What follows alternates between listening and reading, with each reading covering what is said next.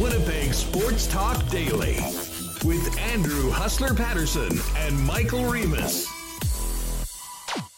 What's going on, everybody? Uh, welcome to a, uh, I guess, a pre-Christmas edition of Winnipeg Sports Talk Daily. Uh, Merry Christmas, Happy Holidays to you all. Check the festive background today for uh, for the program. Great to have you all with us. Lots to get to. It should be a real fun show. Ted Wyman's going to jump on with us first up. We will have Mike McIntyre, who I believe is a bit under the weather. Well, hopefully Mike will be able to get through it, but if not, we'll have a quick check in with Mike. And of course, it's Friday. That means Lee Hacksaw Hamilton and a marble race. And of course, one more time, one more chance to qualify for the Tournament of Champions final next week, a week today, for our final show of 2022 when courtesy of Consolidated Supply will be giving away a pair of 2023 Winnipeg Blue Bomber season tickets. So make sure you're with us at 2:45 when we get going with the final marble race of the week.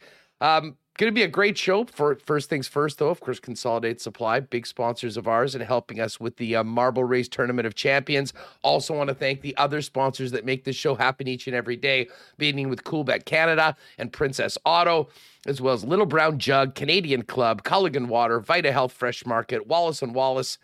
F Apparel, Manitoba Battery, the Nick and Nicky DQ Group, Boston Pizza, Royal Sports, and not AutoCorp. Let's get Michael Remis in here as we say Merry Christmas and welcome to everyone in chat. Remo, what's going on? You uh staying warm or what? It's brutal outside. It is cold out there. I'm like start pre-starting and pre-pre-starting my car at this point when I'm going out there. It's plugged in, um, bundled up.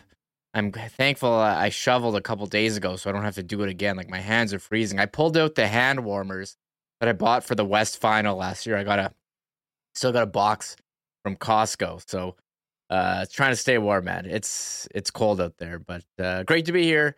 Wasn't a win yesterday, but uh hey, right back on the horse tonight. Yeah, right back at it against the uh, Washington Capitals. And as I said yesterday, I don't think I can remember the Jets playing five games in seven days before, but um, that's where we're at. Real packed schedule heading into the holidays. And of course, we'll get to last night's disappointing result in Boston, but um, real, I mean, a game that kind of turned on a couple of key plays, Remo. But uh, you know, the Jets had a two nothing lead after the first period. I thought we're very much in that hockey game and you know poised to handle to hand the Boston Bruins their first regulation loss of the season at home. Um, I tweeted this out. I mean, we all know what the TSN turning point of the game was that damn stanchion. And I mean, it's just basically a freebie to David Pastrnak. Um, you know, it really sort of turned the game around. Obviously, a few penalties that the Winnipeg Jets took, and we'll maybe get into the officiating in a moment, although I don't like to spend too much time on it, but I did think it was impactful in the game last night. But man, that was a real, real tough break. And I know we often joke about uh, Connor Hellebuyck playing the puck, and you know, Mitch is his alter ego on YouTube is Helly Shock Collar.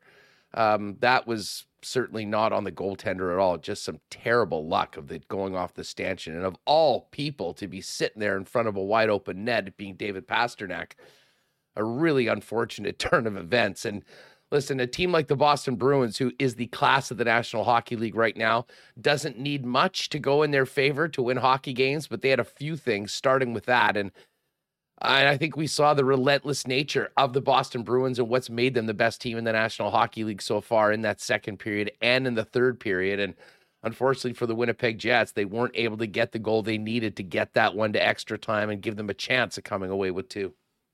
Yeah, the turning point definitely uh, the stanchion. I joked that my three stars were one, the stanchion, uh, second star of the game were the referees, and the third star was David Pastrnak, who was uh, pretty awesome last night and showing uh, that he's going to be getting a big contract after this season.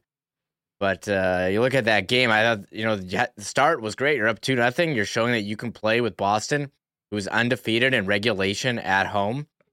But then you had the stanchion. And I'm not gonna sit here and, and blame Hellebuyck. I think it's pretty, pretty you know crappy situation there.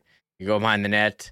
I know you know Steve Dangle says if you're a goalie, tend the goal. I don't think that's a goal, attend the goal situation. Uh, it just sucks. But uh, some of the penalty, you know, I will say it did seem like a big playoff atmosphere. The crowd was way into it there when the Bruins were making the comeback. and it just felt after that stanchion play, the Bruins grabbed the momentum. They got a number of power plays, and this team is so good. You can't give them four, you know, four power plays. The Jets only had two, and I think that was kind of the difference. But it seemed like as it went on, um, Boston had some stretches with major possession. The Jets were uh, caught running around, and especially on a couple of those power plays, just had a real tough time getting it out of their own end. And you've seen that earlier on in the year with the Jets when they're you know hemmed in their own end for too long. It eventually, just you know, it ends with a goal, and they have you know you have so many chances to get it out, and they're not able to. So um, I think you got to be happy with the performance, but you know maybe I don't know if it was maybe I'd like to see a bit better you know better result win, but I uh, it was it was hey that's hockey right? That's what Rick Bowness said.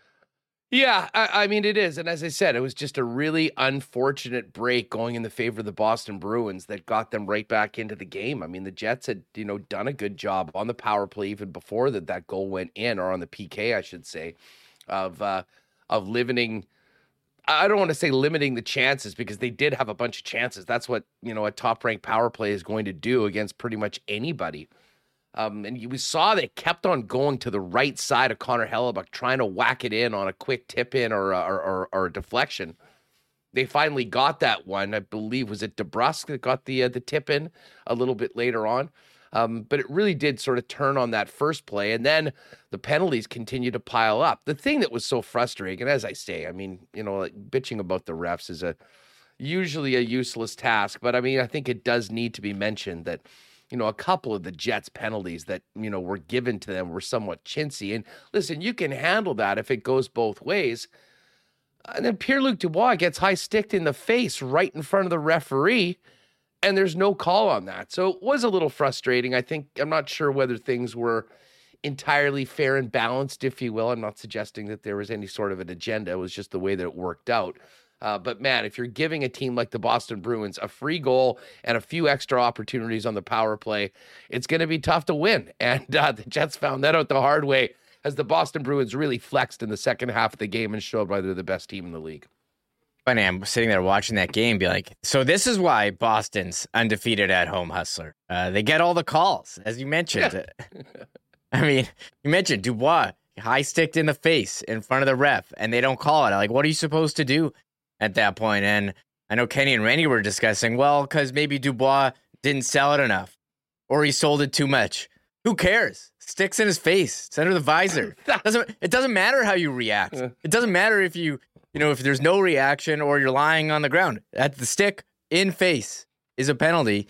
And um, you know when you're the when the Bruins are getting all the calls and the Jets aren't, I think it does put you in a tough a tough situation. So kind of dis, uh, you know disappointing there that hey, you have a chance for a little bit of a break and you don't get it. I uh, it's funny. I did listen to uh, that into that back and forth between Kenny and Rennie, and they went on forever. I was, I was, listening later, so it wasn't live. But even I would have been in the chat doling out some wake ups uh, for that one. I don't know. it was an interesting take that Sean had on, on that one. It, Listen, it's a well, high stick in the face right in front of the referee. How the hell is that not called? And it doesn't matter what a guy's reputation is or how many high sticking or how many penalties he's drawn so far this year. It doesn't get much more cut and dry obvious than that, and it was an egregious missed call by uh, by the referees at a time where I mean we all know how this works. If there was ever a time to maybe give one the other way, that was it. And um, uh, it was frustrating. I think I'm sure Rick Bowness wasn't very pleased about it on the bench as well as it uh, as that happened last night. Je- hey, Jeff asked Scheifele and uh, Bowness about the penalties, and they just gave like Scheifele's like, I'm not gonna, not gonna Stock answer. Like you have to. Well, he has to ask because I, we all watched the game. It was certainly you noticed that some calls were getting called on Boston, and the same stuff wasn't getting called in the Jets' favor. So you got to ask. And Bowness says they call what they call, and Scheifele says I'm not gonna, not gonna talk about it. So uh, credit to Jeff. It seemed like he was going solo there, asking all the tough questions after the game. Yo, I don't know if there's many other people out there uh, with well, How can road. anyone get out there? Well, that's. I mean, listen, we're going to talk more about this weather, the weather bomb that's happening. It's going to be very impactful in the National Football League schedule tomorrow and Christmas Day, uh, and of course, we got to talk about tonight's game against the Washington Capitals and uh, a long history of Alex Ovechkin scoring big goals against Winnipeg Will he do it tonight? I guess we will find out. But before we move on to tomorrow's game, let's hear a little bit from uh, Rick Bowness and what he thought about his Jets' performance yesterday in a tough, hard fought loss against the number one team in the National Hockey League. Well, the, uh, the penalties um, hurt us in the second. Face-offs hurt us the whole game. They dominated the face-off circle. Uh, so, yeah, we survived. You know, we had did a really good job in the first. Uh, the goal off the uh, the first goal. There's not much you can do about that. That's hockey. But it was the penalties, the three penalties in nine minutes that took away all our momentum, and that hurt us without a doubt. And then the face-offs were a big factor as well. All right, penalties and face-offs, and you know, Reem, face-offs have been a topic all season long. It has not been a strength of the Winnipeg Jets. I think it's been a big reason why Kevin Stenlund has found himself with a, well, first of all, a spot in the middle when he was recalled and moving David Gustafsson off to the side. And as great as the Jets centers have played offensively, Mark Scheifele, Pierre Luc Dubois in particular, and Adam Lowry, there hasn't been anyone that's really been consistently dominant in the face-off circle. And that's exactly what the Boston Bruins are. And when the Bruins are starting with the puck more often than not, it just makes it that much harder of a hill to climb to uh, beat a team of that quality.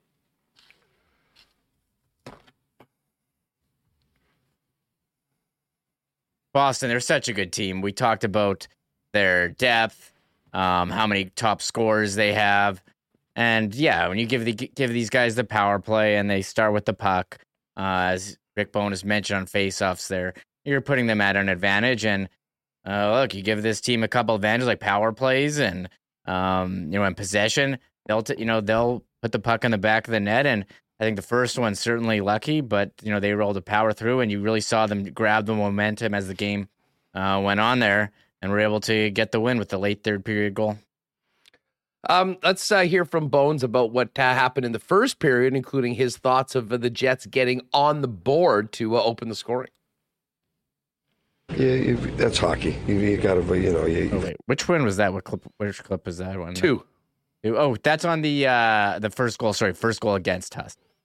Ah, okay. Sorry, this is my the bad, uh, my well, bad. the stanchion goal. This is him talking about the stanchion goal. Yeah. Yeah, you, that's hockey. You, you got to, you know, you, you've got to overcome those things. There's, there's, there's, there's not much you can do about it, right? There, it's a harmless shoot-in that goes to their best goal scorer. Sometimes those things just happen, and you just have to find a way to overcome. There's 40 years of experience rationally discussing a really bad break that was a huge part of um, turning that game around in the favor of the Boston Bruins after the Jets got up to nothing early on. The other thing the Jets did quite a bit was, as we've discussed, spend time shorthanded. Here's uh, Bones on the amount of time his team was shorthanded and how it looked when they were. Yeah, I mean that's their top power play in the league, and you, you lose the face-offs again, and you're killing penalties, and uh, and yeah, you're spending too much time in your zone with the penalty kill. Um, so, you know, you try to stay out of the box as best you can against a team like that, but that is so good on the face-off circle and so good with the power play, and those things hurt us. Well, Bones, uh, you know, alluding to those face-offs again, and I mean, honestly, you know, you got two minutes at a deficit of one man. If you're able to win a draw or two during that, you know, power play, you're probably cutting off 10 to 15 seconds per one face-off. Well, that wasn't really happening, and you know, when you have that much time and that much puck control for a power play of the quality of the Boston Bruins, uh, it could very well end up in the back of the net, and it did. Uh, that being said, the team was tied going into the third period, and um, Rick Bowness talked about the situation his team was in after 40 minutes and a real tidal wave of momentum for Boston since they scored that opening goal. We, we talked about it after the game. That's the best hockey. That's the best team in the league right now, and we battled them right to the end. I, our guys worked very, very hard tonight. They did. They were. They battled hard. Um, so that's all you can ask. So you'd like to see a few more shots on net, yeah. Uh, a little more pressure on there, yeah. But the guys did work hard, and again, that's that's the top team in the league. So we were right there with them right to the end. And our best goal scorer had a great. They scored on their chance from the slot. We had the same opportunity, and we just missed the net. Um, that's hockey. All right, there's uh, Rick Bowness, and man, he is referring to that play at the final seconds of the game, Reem, you know, with about 10 seconds left, it seemed like it was over. And if I'm not mistaken, it was Josh Morrissey that got it up to, I believe, Adam Lowry. And all of a sudden, with like three seconds left, Kyle Connor is all alone in front of Jeremy Swayman, but wasn't able to hit the net. And um, that was one of those, in a lot of ways, it sort of described uh, the game overall in that the Jets did some good things, had some chances, but um, just came up short against a team that made the most of theirs and got a freebie earlier in the game. You saw them passing it around and trying to set something up. It seemed like they weren't going to. And then all next thing you know, they had a zone entry and Kyle Connor's all alone. Would have been crazy. I mean, that's the guy you want with the puck on a stick at a chance to tie the game. Warren wasn't able to do it but made it exciting to the end. And I think, you know, look, they went toe to toe with one of the top teams in the league. And Bones was asked about injuries. He's not going to make excuses, but, um, you know, they had all their injuries earlier. They had McAvoy out, they had uh, Marchand out. And the Jets are now still missing uh, Ehlers, Wheeler, you know, Schmidt, Appleton. Um, so it's certainly uh, in a tough spot, but hey, you got to play, you know, who you have. So I think you got to be happy with the was, but you would have liked to see them get the two points, and you know maybe it is a slightly a missed opportunity, but um, you know they'll have a chance to get back on the horse. I'm curious how it's going to go uh, tonight in Washington on a back to back coming off a loss. Well, and, and, you know certainly we'll see how. Uh, I mean, we don't really have any information because with no morning skate today, with the travel and getting ready for the game, but. Cole Perfetti nicked up at the end of the game. Here's just one more clip from uh, Rick Bowness on uh, the injuries that uh, his team's dealing with right now. They're healthy. We're not. Yeah, simple. I mean, that's. I don't want to call it a silver yeah. lining, but there's something. No, no, they're healthy. And when you get the best team in the league and they're all healthy, then that's good for them. Lucky for them. Uh, we're, we're banged up, uh, obviously, and but again, I give our guys credit. We're not making any excuses. We're playing hard.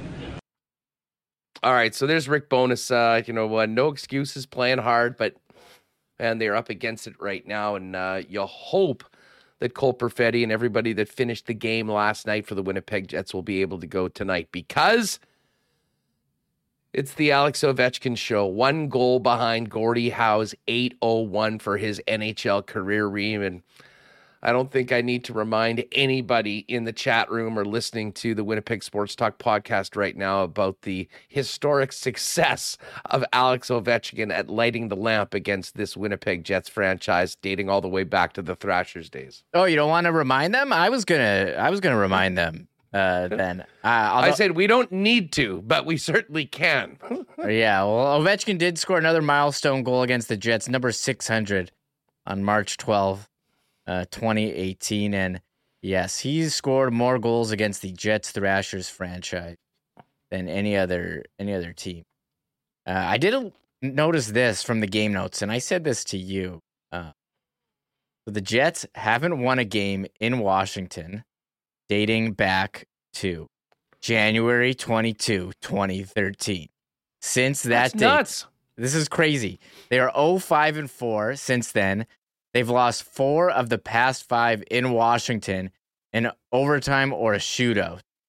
Um, so uh, the, I mean, Washington. I think so, I think I saw people mentioning in the chat that the Jets never have success in Washington. There are the numbers: zero wins since 2013, and Alex Ovechkin. He needs two more to score past Gordie Howe. He did set the all-time record for shots on goal yesterday, passing Ray Bourque. I mean, you're watching a living legend here, and I'm really hoping, you know, I was hoping last night that he would score and pass and tie Gordie Howe, but I think he was saving it for Homas. He had two assists yesterday. He was he wasn't shooting. He knew he wanted to come home and he knew he was playing. He figures guaranteed goals against the Jets, and uh, hopefully the Jets can stop. We don't have to watch uh, another historic celebration against them. That would be that wouldn't be a great Christmas. Huh?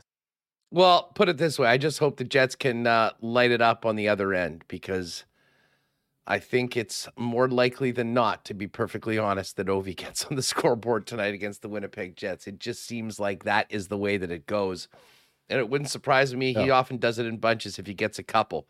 Uh, but I would take. I think Phyllis said in chat, Ovi scores, but the Jets win, and uh, we'd all take that. I mean, I don't mind watching history the bottom line for the Winnipeg Jets, though, is I mean, they had that nice win on Tuesday against the Ottawa Senators, and you know, were able to outscore some of the the ups and downs of their play, I think is a safe way going back to the way Rick Bowness described it. Um, and last night, you know, a hard fought game against the best team in the league. They didn't have anything to show for it in the uh, standings, and they'll look to try and grind out a couple more points tonight. But um, the big story of tonight's game, of course, is not going to be on the Winnipeg side. It's going to be the guy wearing eight in the C in Washington red. Here are the numbers that I've been looking to find us. Alex Ovechkin in his career against the Jets Thrashers franchise 70 games, 51 goals, 44 assists, 95 points. That's almost like a full season's worth of games. So, uh, I mean, back to back on the road. I'm actually looking, if you're looking at betting, I, I like the, all the home teams tonight. It just seems like if you're on the road, you just want to get the, you know, get out of there and get home. And a lot of teams are playing back to backs too. So I think the Jets are definitely uh, against right. the eight ball here. Fade Remis time. Fade Remis time. Jets on the road. Money line. I Let's do it. like I want to take Ovechkin in uh, like on fantasy, but I don't know. It's it's always tough taking guys against against the Jets. At least when the yeah. Jets were playing well. When the Jets were like doing bad, you know, it was more fun because you knew that you you felt like you knew them better than any other team. Anyway. Well, as I say, I'm not here for any emotional hedging tonight. Hopefully, we'll see what they can do. Six o'clock start tonight. We'll talk about it more with Mike McIntyre and with Ted Wyman coming up. I'm looking forward to seeing who's on Ted's naughty and nice list as we head into Christmas coming up on the weekend. Um, hey, just before we do that, do have to give a, a big shout out to our friends at Consolidated Supply. Don't forget marbles at the bottom of the hour. They are going to be closed next week, but start thinking about 2023, some of those projects, landscaping, outdoor kitchens, hot tubs or maybe that golf cart to get you around in the summer on uh, on the lot. It's all there. Consolidated Supply, thirteen ninety five, Niagara Road East. And when they open up again after being closed next week, you can uh, find them. And listen, you can find them 24 7, 365 on their brand new uh, expanded website at cte.ca. Uh, of course, it's the holidays right now. There's many people in need, and there's a lot of great folks in Winnipeg and Manitoba that are doing their part to make Christmas a little brighter. But the spirit of volunteerism and helping out the community goes 12 months a year. And that is what we want to hear from you, WST listeners for our Unsung Hero program, along with Wallace and Wallace and Jets defenseman Josh Morrissey. Send us an email to unsunghero at winnipegsportstalk.com and tell us about the person in your life, in your community, that's making an impact through volunteering, spending their time helping out, whether it just be in and around the holidays, doing things like helping out the cheer board, red nose, and whatnot, or making an impact through a variety of charities that are so important at this time of year. Uh, but it can be more than that, too. I mean, people that are incredibly active and helping minor sports happen. Uh, hell, the referees are unsung heroes, if you ask me. Uh, it's wide open, unsung hero at winnipegsportstalk.com. Our winner for December will get an autographed Josh Morrissey jersey, and we'll also Wallace and Wallace will be making a $500 donation to the Dream Factory in the name of the Winnipeg Sports Talk listener that nominates December's unsung hero, and even better. Josh and Margot Morrissey are going to match that $500. So another $1,000 going to the Dream Factory, of which Josh is an important ambassador for. Uh, hey, I'm not sure if you're all completely set for Christmas, but if you aren't, you still got a little bit of time and you can shop local for the holidays with a quick stop over to Vita Health Fresh Market. Give the gift of health with a Vita Health gift card, some essential oils, candles, bath bombs, chocolates, and so much more. You can also stock up on some of your favorite holiday food items like stuffing, cranberry sauce, non alcoholic wines and drinks, plant based turkey options, and more. Uh, Vita Health Fresh Market a great local company, family owned and operated since 1936, with Winnipeg's largest assortment of local products, empowering people to lead healthy lives with seven Winnipeg locations, including the newest store in Linden Ridge, and online at myvita.ca. And a big, big happy holidays to uh, Kelly, Ryan, Matt, and the entire great team over at Vita Health Fresh Market. All right, let's welcome in the always jolly Ted Wyman of the Winnipeg Sun. Ted, uh, what's going on, my friend? Best of the season to you. I'm great, man, and we always have lots to talk about. But I must say, this has been quite a, a special month, hasn't it? In terms of sports, just uh, you know, with the World Cup, the way everything ended there. Uh, you know, the Jets are playing really good hockey, and uh, it's it's enjoyable to watch them. Um, there's no question about it. Every game seems to be pretty entertaining, and uh, you know, I mean, the the Bombers are bringing back all their, you know, bringing bringing the uh, full core back basically, and looking to reload and try to make up for that loss in the Grey Cup. So, I mean, I think if you're a sports fan around these parts, you're probably pretty happy going into Christmas. Yeah, no doubt about it. I mean, it has been a great run, and I, I mean, listen, I mean, we got to mention uh, this. The start of the Rick Bowness era, um, and I know you obviously follow everything in the Winnipeg sports scene. But I mean, you've been around for a long time. You know where the organization was at at the end of last season. You're very familiar with where the fan base was at in the off season and the challenges that they've had to sort of get this turned around and maybe get some people back on board. Uh, it's really hard to put into words just what an incredible job Rick Bowness has done and how far this team has come in the 30 odd games since they started under their new head coach. Well, isn't it funny too? Because we all know that the Jets wanted it to be, you know, Barry Trotz. They had their eyes on some other people as well. Rick Bowness was not the first choice for this team. But if you were looking back now, you'd say, how could there have been a better choice than Rick Bowness for this team? Because he's able to push the buttons that just weren't being pushed with this group. He was able to bring them together. They're much more cohesive. He's unleashed some players who didn't, you know, maybe weren't living up to their full potential because maybe their coaching wasn't wanting them to and and now they're just doing all the things that um you know that they can do right now and everybody's doing it together and it's just working so well and there's no doubt in my mind that Rick Bowness has so much to do with that. His assistant coaches, I think, have been great. I think the whole organization needed that fresh voice. Even Paul Maurice knew that when he left. And that's exactly what they've gotten. And it's interesting because he's the most experienced coach in the entire NHL but he is, you know, he's still able to bring that fresh voice, that fresh enthusiasm. He tells it like it is. He doesn't let anybody off the hook for anything. And it seems like they're really embracing that. Yeah, the, I mean the frankness and the honesty that we get and the fans get from Rick Bowness and what he's saying and being very clear right off the bat. There's nothing he's telling us that he hasn't told the players already has I mean the one word we talked about Ted at the end of last season over and over and over again was accountability. And it really does seem like Rick Bowness has established a new way of doing things, a new way of communicating with each other. And maybe we've got to give the players themselves some credit for that with the way they got together and put together that mantra or the code that they all actually signed on which is you hear a lot of things about that, but that's really taking it a step further.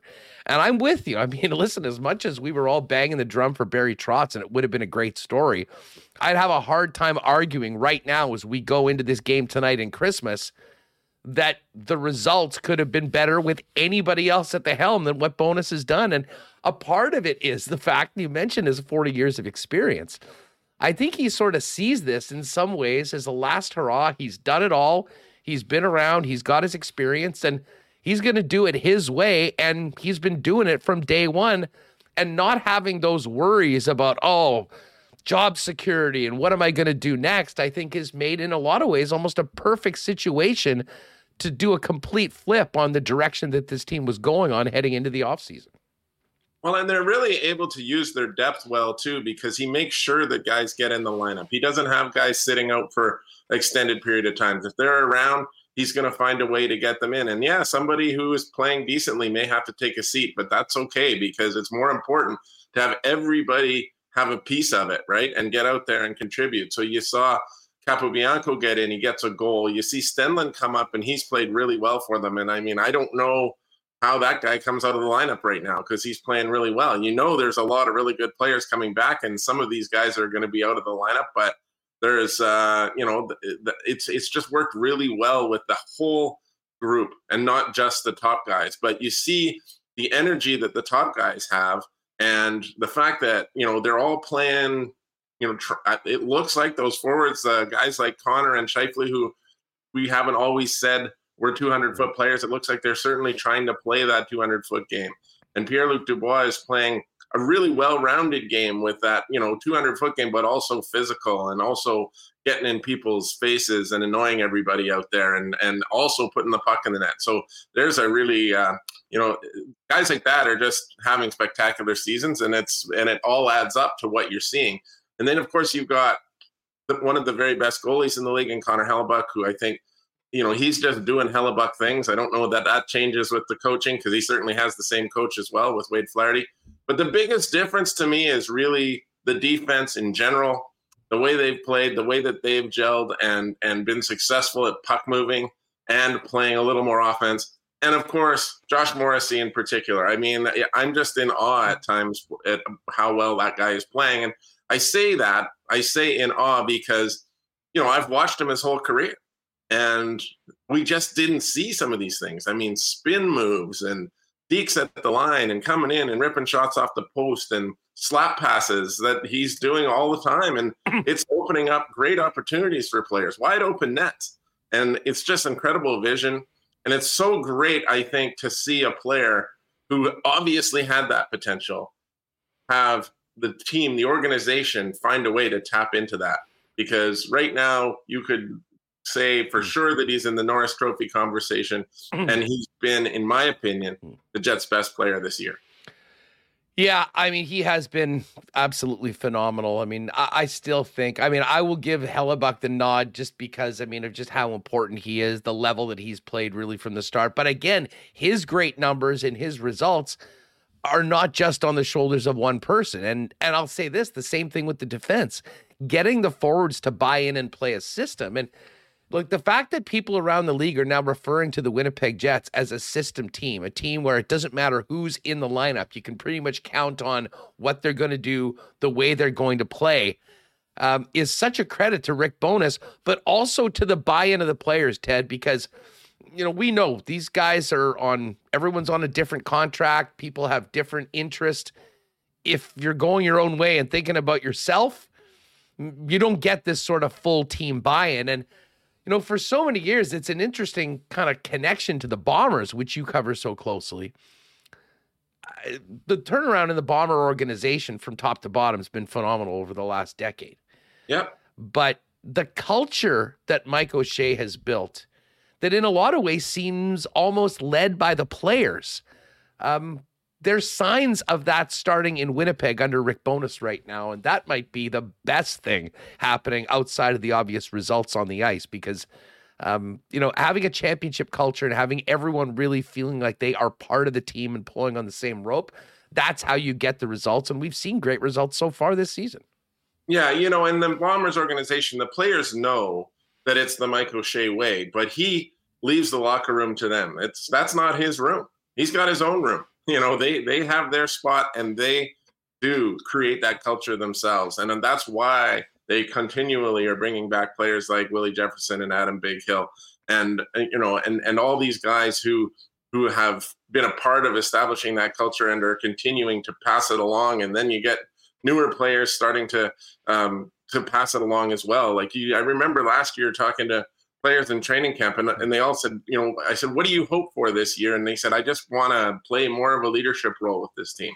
And i get the sense very much like you do that that is the case in with the jets right now. I mean it's hard to believe when you consider how incredibly fractured that locker room was just not even a year ago. I mean around a year ago this time was when it really started to become a problem and it hmm. and it got worse and worse as the season went on. And of course they missed the playoffs and um, and the you know the coaching staff was cleaned out. And uh, but but you just see um, there seems to be joy, you know. And and and I'll, you know, as media guys, we weren't in the room all the time in the last few years because of the pandemic. But you're you are in there now, and we are talking to players a little more face to face, and you can truly sense a, much more of a, a joy, of a happiness in their words and in their faces when they're out there speaking. And I mean, of course, when you're winning, that's the truth. But I'm saying this right from the very start of the season.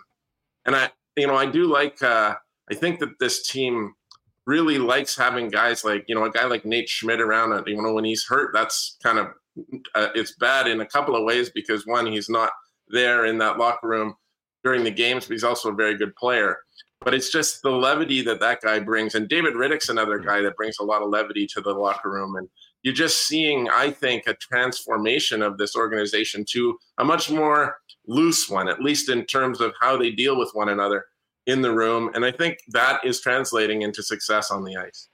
Yeah, well, it's funny. Rob Mahoney coming in with some terrible takes in chat. Uh, by the way, um, a great one from Ryan Friesen. Dubois sure isn't playing like he wants to leave the Jets now. That uh, I mean, and listen, he's doing a lot to help him. Um, but I mean, Rob Mahoney's saying that I definitely want to trade Mark Scheifele. Listen, we talked a lot about that last year because of what happened last year, the way Mark Scheifele was playing, and certainly what we heard from Mark at the end of last season. Speaking of the naughty and the nice list, I mean, the turnaround in Scheifele's game and his renewed commitment to this team – I mean, is right. Like we can talk about Hellebuyck, we can talk about the incredible season that Josh Morrissey's having.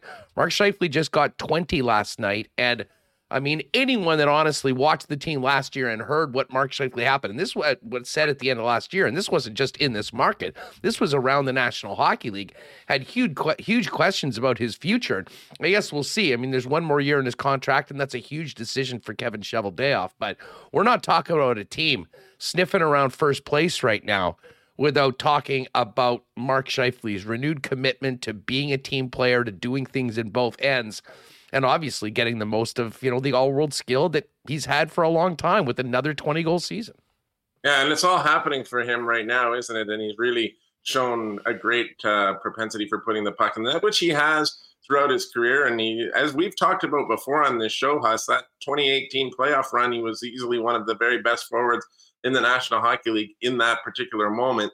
He's playing a lot more like that guy right now than he was. And I mean, I don't think he's even tried to keep it a secret that he just didn't feel like they were getting coached well uh, last season in at, at any point really. And he didn't feel, you know, he he talks about it all the time. We're getting really not just really good coaching, we're getting coaching right now. I mean, that's he he really hasn't uh, hasn't held back in talking about those things. And um, that's another thing that you just have to uh, put a notch for uh, for Rick Bowness because he's managed to get through to a guy who wasn't really taking it last year. You know, I don't think he was being a very good, uh, a very coachable player.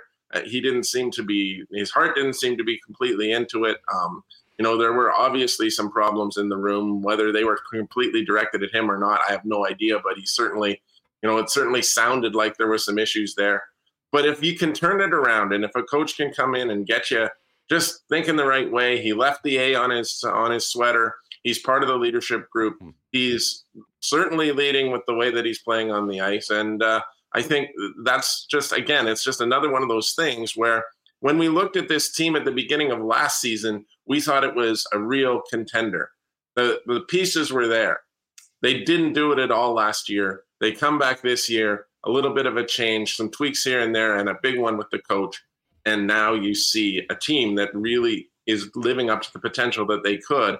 And I think just being happier and uh, well coached and being allowed to do the things that you do well is working extremely well for them. Well, you know what? And Morrissey, a number of players have talked about the level of communication they had with Bowness over the course of the summer. And Scheifele is as well. And I mean, I don't know. I, I think we've seen little hints about this that have maybe been. Listen, I mean, we can't have this conversation about the new feel around the team and the coaching without talking about the guy that was in charge for all those years beforehand. And it was amazing to hear Mark Scheifele say about how he's never had communication like this with the coach before. And a lot of this started in the summer because, of course, there were huge questions Sarah Orlesky's first act as a member of the Winnipeg Jets was sitting down with Mark Scheifele when he came in to play in the Manitoba Open, we all recall. And I think it was a perfect way to sort of break the ice on that and get ahead of it. And Mark said all the right things that you'd want to hear somebody say. But it's very easy to say something in the middle of the summer in an interview where you know everything's coming. It's a whole nother scenario to go up, back it all up, and basically do exactly as you said. And as I said, I mean, I don't want to say that's a huge surprise, but I think it was a major question mark going into this year. And the way he's bought in and connected with Rick Bowness, along with a number of other players that, you know, have taken their game to another level, a big part of where the Winnipeg Jets are right now. As far as the Bombers, though, Ted, you alluded to this right when you came on. For Bomber fans that want to see the band kept together, it's been uh, it's been like an advent calendar of signings. Uh, Walters, every day you kind of open one up and there's another guy, and man, they seem to be well on the way to bringing back the core of this team for another run at it, and what will I'm sure be unfinished business from day one of training camp. Well, and and not just the core, of course, but also Mike O'Shea. I mean, that's uh, that is the number starts one. With, thing. Starts with Osh.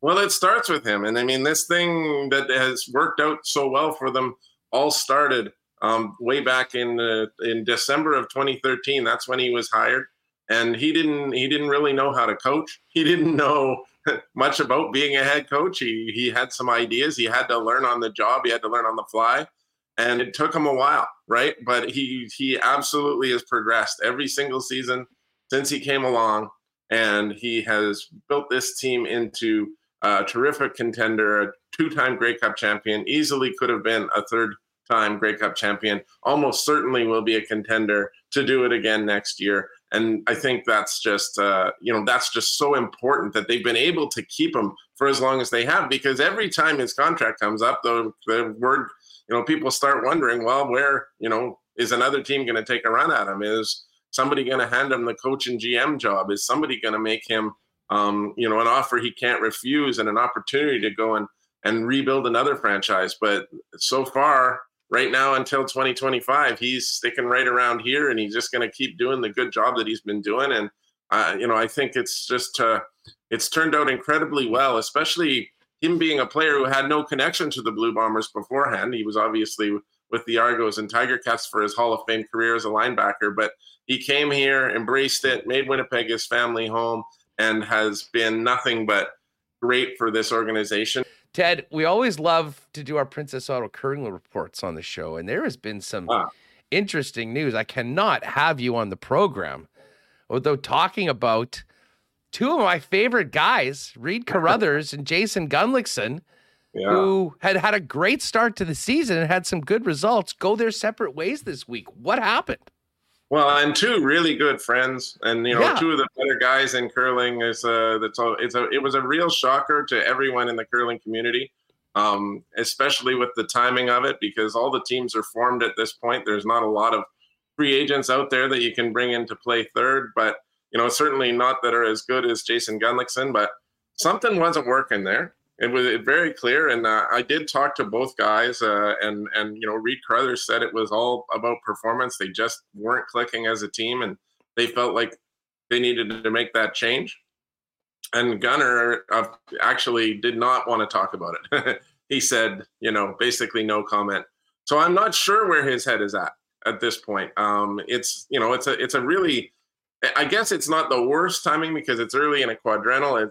Quadrennial. It's not like you're right before the Olympic trials or something having this happen, but you know it's going to be hard for both of them to both both teams or both Gunner and the Carruthers team to pick up the pieces here and and go forward because you know like like I said before, there's not a lot of ice skips out there just waiting to come in and play for Reid Carruthers and and their provincials are only six weeks away.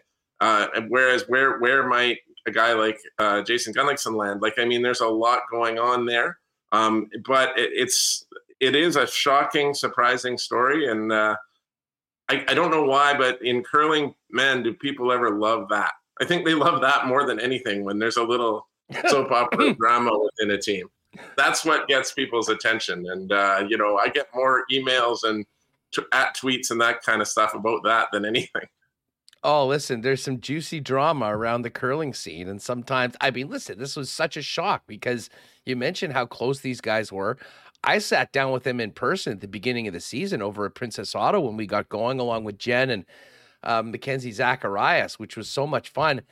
And then you saw the results that they'd had early on in the season. I thought this is going to be great. And then, I mean, it really did catch people's. So who's next for uh, like, who's going to come in on Reid Carruthers' team going forward next year? And uh, what's uh, what's Brad Jacobs doing right now? I think he's on a team now. I think he's going to play in the Northern Ontario Provincials, but I don't think that it was a particularly uh, like it's not not a well known team, not compared to the way he was before. Uh, I did reach out to Kirk Muyres because he's available and uh, he's playing focused on mixed doubles. He's not planning to make a comeback. He would be a guy that would be a potential there. Um, you know, but there's you you mentioned Jacobs. Obviously, he he was available at some point. I'm not sure what his availability is at this point, but yeah, it's not a huge list of players, and it may not be one of your top end guys. It might be somebody that's going to have to come in and uh, and and and try to get this job done. Um, you know, maybe playing at a higher level than they usually do. It, it's going to be really interesting because, like I said, you're you're coming into the new year. These teams are all formed. They're all set. They've all been playing together. Um, you know, I think Reid said he didn't want to go and poach anybody, but he also didn't know if maybe there was somebody out there that wasn't happy with their team or there was a bad fit or something, and they might be a better fit with his team. So there's a lot for them to look at in the next little while and a lot of options. No doubt about it. Hey, just before we finish up, while we're on the curling topic, we got to give a shout out to Matty D Dunstone. What a yeah. what a team he's put together, and what a run he's having right now. And I mean, that could very well be a team, never mind winning Manitoba, but could be a favorite when we get to the Brier later on this year. Well, it could be, but you're still going to have Gushue and Hui and Bottcher and uh, you know you name it. The the who's it just speaks to how well they played so far this year, very early in the in this collection of his new. Stuff. Well, new not squad. to take anything away from them. I mean, Dunstone's been a bronze medalist twice at the Brier. He's he's played well uh, at the Brier. He's that's where he comes to life. You know and I mean? it's interesting to see him playing so well now because that hasn't been. Usually, his peak has been more in the what they call the season of champions when the when the big events start going uh, in the new year. But he's really been strong here, and I mean, obviously, like like you said, he's built really good a really good team with really good players. Uh, BJ Neufeld's been one of the best thirds in the country for a long, long time in the game. Period. Yeah, well, it'll be. Uh, it, listen, it's going to be a very interesting curling season. I can't wait to have Ted back on with us. Ted, happy holidays to you and the entire team at the Sun. Thanks so much for doing this, and we will look forward to catching up in 2023. There's Ted Wyman of the Winnipeg Sun. Uh, he just waved goodbye to everybody. I'm not sure why we kept losing the video. That's a bit of a strange, strange things happening today, heading into uh, heading into Christmas. Mike McIntyre is on deck. A bit, little bit on the DL, like many of us right now, but uh, we'll give it a go with Mikey. And then, of course, Hacksaw coming up later on. And of course, another qualifying race for the Marbles Tournament of Champions coming up 245 today. We'll open it up and get her going. Um, just before we bring Mike in, you know how cold it is out right now. Many of you may have already had a call from a family member or a friend. Hey, man, my car won't start. Can you help me out? The best way you can help yourself out and everyone around it is make sure you've got a good, healthy battery. And if you want to test it, pop down to Manitoba Battery at 1026 Logan Avenue. If you know that it is new battery time, shop local, get the best price in town, and save time and money when Donnie and the gang deliver it to you citywide. Yeah, that's right, folks. Again, you can shop local, get save time and money by simply giving Manitoba Battery a call or going online to manitobabattery.com before 3 p.m. for same day delivery citywide. Um, you know, all year long, Manitoba Battery has literally the best prices on batteries of all shapes and sizes. Talk more about that in the summer when you know, maybe the toys are coming out. Right now, it's all about getting from point A to point B and making sure your vehicle is good to go. If you have any battery needs, give uh, contact Manitoba Battery and they'll bring it to you citywide. Nobody does it like Donnie and his team down at Manitoba Battery. Uh, looking for some last minute gift ideas? You got to rattle off a few more things on the list. Hey, take care of it all by getting down to Royal Sports. Uh, as you can see, the beautiful new line of Winnipeg Sports Talk hats are out there, including our blue and gold bomber tribute wordmark hat. Uh, and we've got the snapbacks and the dad hats. All versions are at Royal Sports right now, along with our new era toques. And if you're not in and around Royal, you can hit us up on the website at winnipegsportstalk.com slash store. That being said, as I mentioned, Royal's busy right now because it's the best and it is packed with the uh, best selection of licensed merchandise from all your favorite teams. Thousands of pieces of Jets merchandise, including the new retro reverse jerseys, tons of bomber gear Blue Jays, Raptors, all NFL teams, World Cup soccer, and more. The biggest hockey department in the city for people that are playing or looking for new equipment, sticks and whatnot. And then on the King Skate Snow and Surf side, incredible shoes. But the Yeti, if you're looking for a really cool gift idea, check out their Yeti section of coolers, thermoses, and more. Uh, I've never seen a bigger Yeti section, and it is going fast right now. So it's all there at Royal Sports for you, 750 Pembina Highway. Follow them on Instagram as well at Royal Sports Pembina for the latest merchandise drops and sale information. And hey, as we get into next week, it is Boxing Week. And man, does Andrew and the gang at F Apparel have a massive Boxing Day sale planned. All custom clothing. So suits, dress shirts, and more, 20% off. Anything off the rack, like sweaters and polos, 30% off. And all accessories like ties, tie bars, socks, pocket squares, etc. 50% off. If you've been knowing you need to upgrade the wardrobe heading into 2023, don't wait until New Year's. Take care, uh, take advantage of the F Apparel Boxing Week sale running in store and online from December 26th to December 31st. Again, 190 Smith Street downtown. You can check out everything they've got online at F, that's EPH apparel.com. All right, let's get our guy Mike McIntyre in here. And uh, Mike, glad you're powering through, uh, hanging in. You, like many of us, myself included, and Connor Hellebuyck on a bit of the shelf with a non-COVID illness. Yeah, I uh, I was around Connor Hellebuyck, of course, in Vancouver and Seattle the other day. But I'm not going to blame I'm not going to blame Connor for getting me uh, getting me sick. In fact, it's probably more uh, to do with the the crowded sky trains and airport terminals and flights. Uh, it was it was a gong show, Huss, to get back from the West Coast earlier this week. Uh, I'm actually extremely lucky that I'm not joining you today from Vancouver, where I very well still could have been stuck. Um, my Monday night flight ended up getting canceled. I got rebooked for yesterday, so I was going to have to spend three extra days in Van City found an opening on a Tuesday morning flight. Um, made it to the airport just in the nick of time. And somehow, and I still don't understand this, our flight was actually allowed to take off on Tuesday morning when like 98% of the other flights were grounded uh, in Vancouver. So I was very lucky to get home. Um, I won't look a gift horse in the mouth and uh, and overly question it, but uh, I know some people are really struggling to kind of get from point A to mm. point B with all the the travel uh, chaos right now. Not only on the West Coast, now it's happening on the East Coast as well. And cross your fingers for our buddy Jeff Hamilton. Uh, us, Jeff's on this road trip. He's in Washington tonight. He's flying home tomorrow. I believe he's supposed to go through Toronto.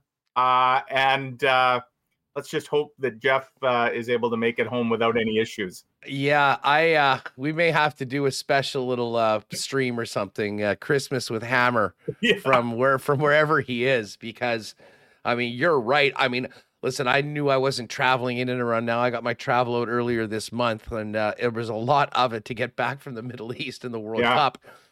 But man, watching what's happening in this crazy weather system, we're going to get into it a little bit more with Hacksaw on how it's going to affect the NFL games this right. weekend I mean, the timing of this could not be worse. And it is a, I mean, we're not talking about just a small pocket of the continent that's getting hit with it. Um, and listen, we we're used to getting it to minus 20 and minus 25.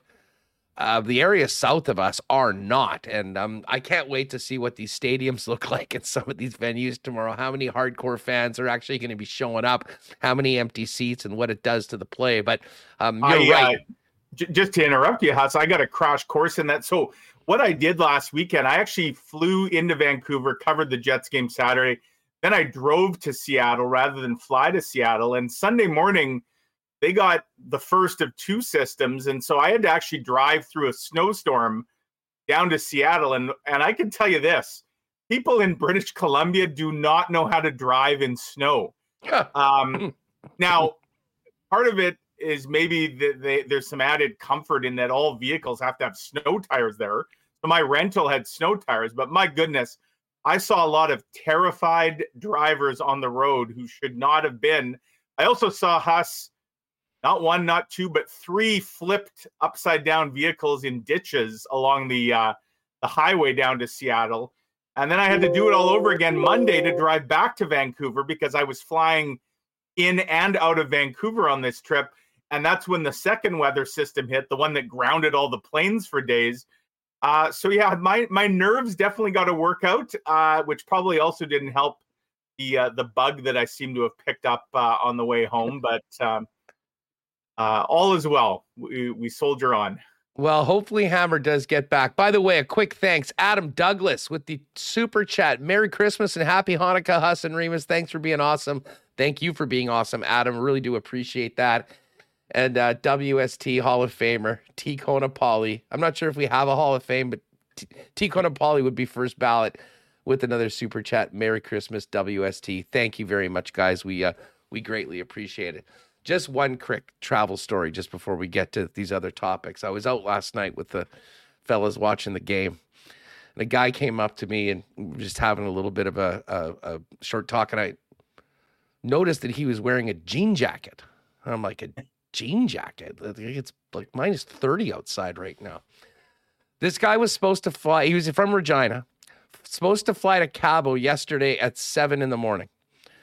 Got a call or notice the night before, flight's canceled. You're screwed. So he t- contacts the people. Do we have any recourse? Is there any other way we can get there? Well, you can get on the nine o'clock or nine thirty flight from Winnipeg if you can get there. It's like, oh, all right, fine. So they drive from Winnipeg to Regina. That nine thirty flight gets pushed back to three o'clock, gets pushed back to nine o'clock, and then gets canceled. So this poor guy was 0 for 2, stuck in Winnipeg with only the clothes he was planning on going to Mexico in. it, was, it was a disaster. So wherever you are right now, folks, be thankful. It could be a hell of a lot worse. Um, Mike, what'd you think of the game last night? Um, you know, we kind of kicked this around. I mean, a real bad break that seemingly yeah. was the turning point in it.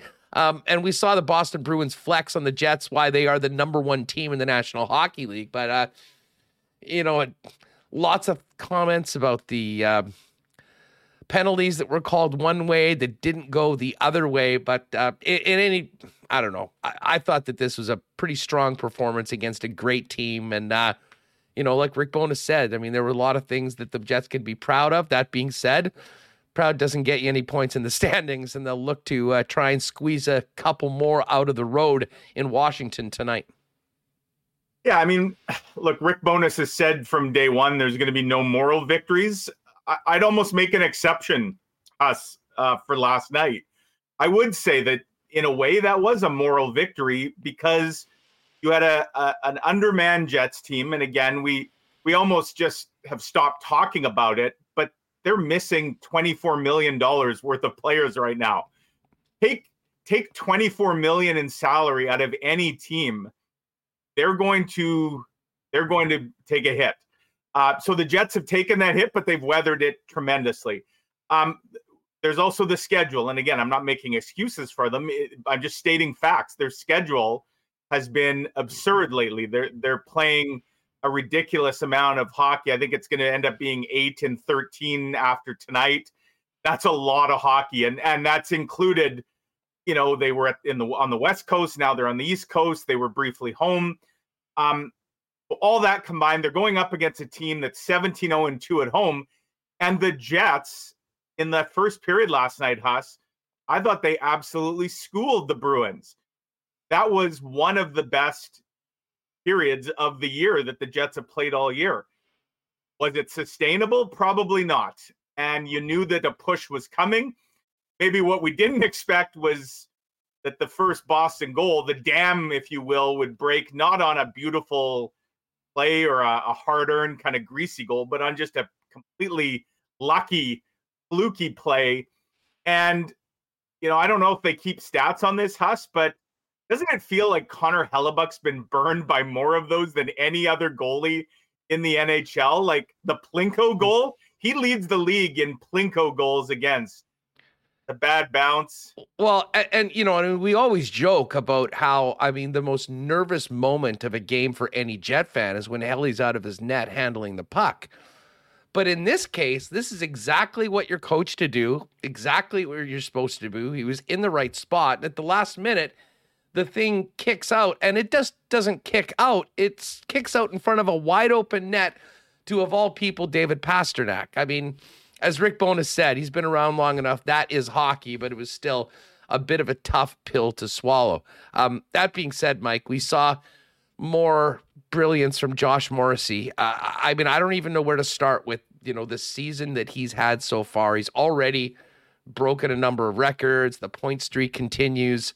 Um, he's beaten his season high for points already, and we're not even at Christmas right now. And you know we've had a lot of fun talking about Norrisy but I'll tell you what, he um he's earned that his position in that conversation right now, and what a huge, huge level of importance he's been for the team overall. Because I really believe the way Josh is playing right now is making the players around him better as well. Well, and you see that list of uh, assists and and assist streak that he's on right now. Has not forget about the franchise record; he's already set that.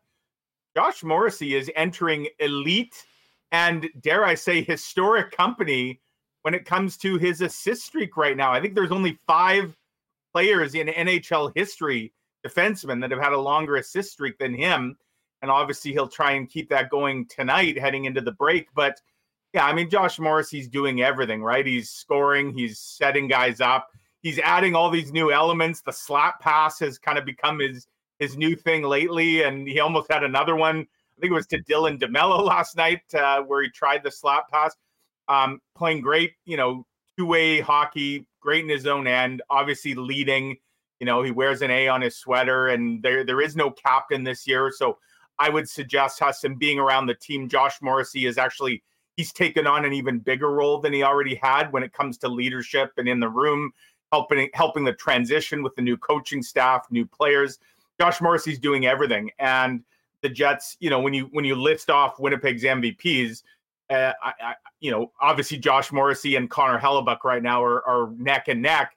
Um, and both guys could be looking at hardware by the time the year ends. In fact, us, if the season were to end today, there could be all kinds of award, you know, nominations for Jets. Kyle Connor, uh, he's at almost a 90 point pace and he's taken one penalty again. He might just repeat his Lady Byng.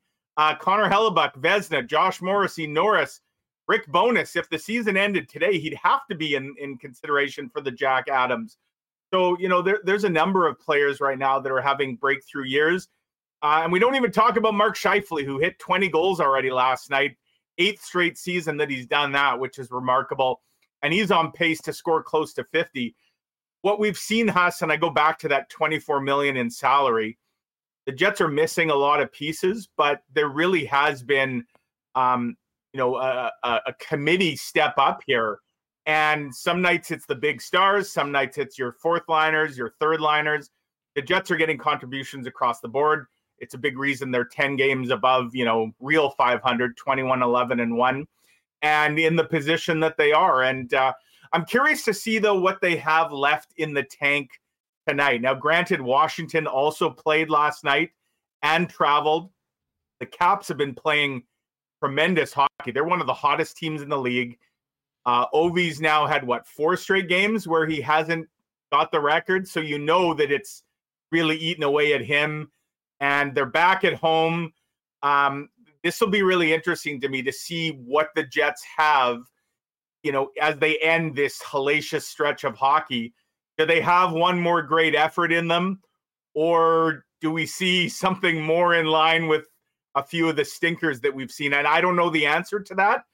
I'll say mm-hmm. this neither would terribly surprise me one way or the other.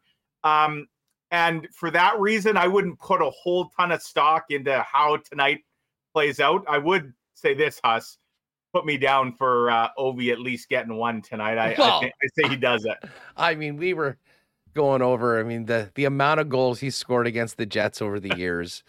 He had 600 against the Jets. It would only be logical. I mean, the guy's due right now. Yes. Um, and I guess the big question is who's going to have the uh, job of preventing that from happening? Will Connor Hellebuyck go back to back, or um, will it be Big Save Dave? And I would have to think, considering it get busy again right out of the break with games on the 27th, 29th, and 31st, um, and the way Dave Rittich played this week as well.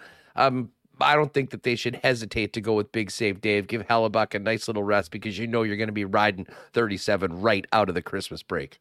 I fully expect uh, we will see Big Save Dave, and maybe in a way, Connor Hellebuyck uh, he, he he might avoid getting on the uh, historical films. Uh, he's already on Ovi's reel once because I was there in Washington a few years back when Ovi scored. It seems like it was just yesterday that Ovi scored 600 against Connor Hellebuyck. Um, so yeah, he Connor Hellebuyck uh, uh, probably misses the uh, chance, and I'm sure he won't be too sorry about it uh, to not be on the receiving end of another potential milestone. But yeah, I mean, look, it's a good test for the Jets. Another good team. Um, the Jets haven't been for for as well as they played this year. They actually haven't played all that well against the Eastern Conference. Um, so you know they're going to want to. I suspect they'll want to go into the break with a good game. But again, Huss, there's got to be a lot of things on players' minds this time of year, and I would think that's even especially when you're on the road. For example, there's a bunch of Jets that are flying out after the game tonight. Like they won't be chartering back to Winnipeg. They're going trying to get to their homes to spend a couple days with family.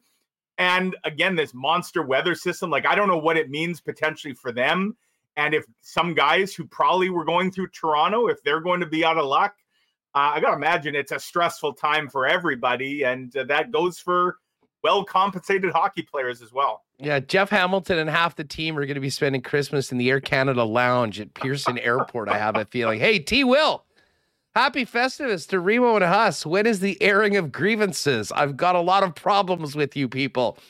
T. Will, thanks very much for the super chat, man, and uh, happy holidays to you. We uh, we do appreciate it. Um, there, uh, to, on that point, there was a lot of airing of grievances over the officiating last night. Huss. Well, I mean, so I I hate to, you know, I feel like I beat this to death, but uh, and I I don't want to sound like a homer. I I'll criticize the refs when they make dumb calls that benefit the Jets as well. I do that on yeah. Twitter a lot, but let me the one that really sticks out to me Pierre Luc Dubois pretty much has he's pretty much impaled by a hockey stick. It's like jammed in his visor, it's sticking in his head. And I believe the ref, if you can read lips, said something like calm down or something to him when he kind of protested. Like, calm down. How about you do your job? How is that not a high sticking penalty?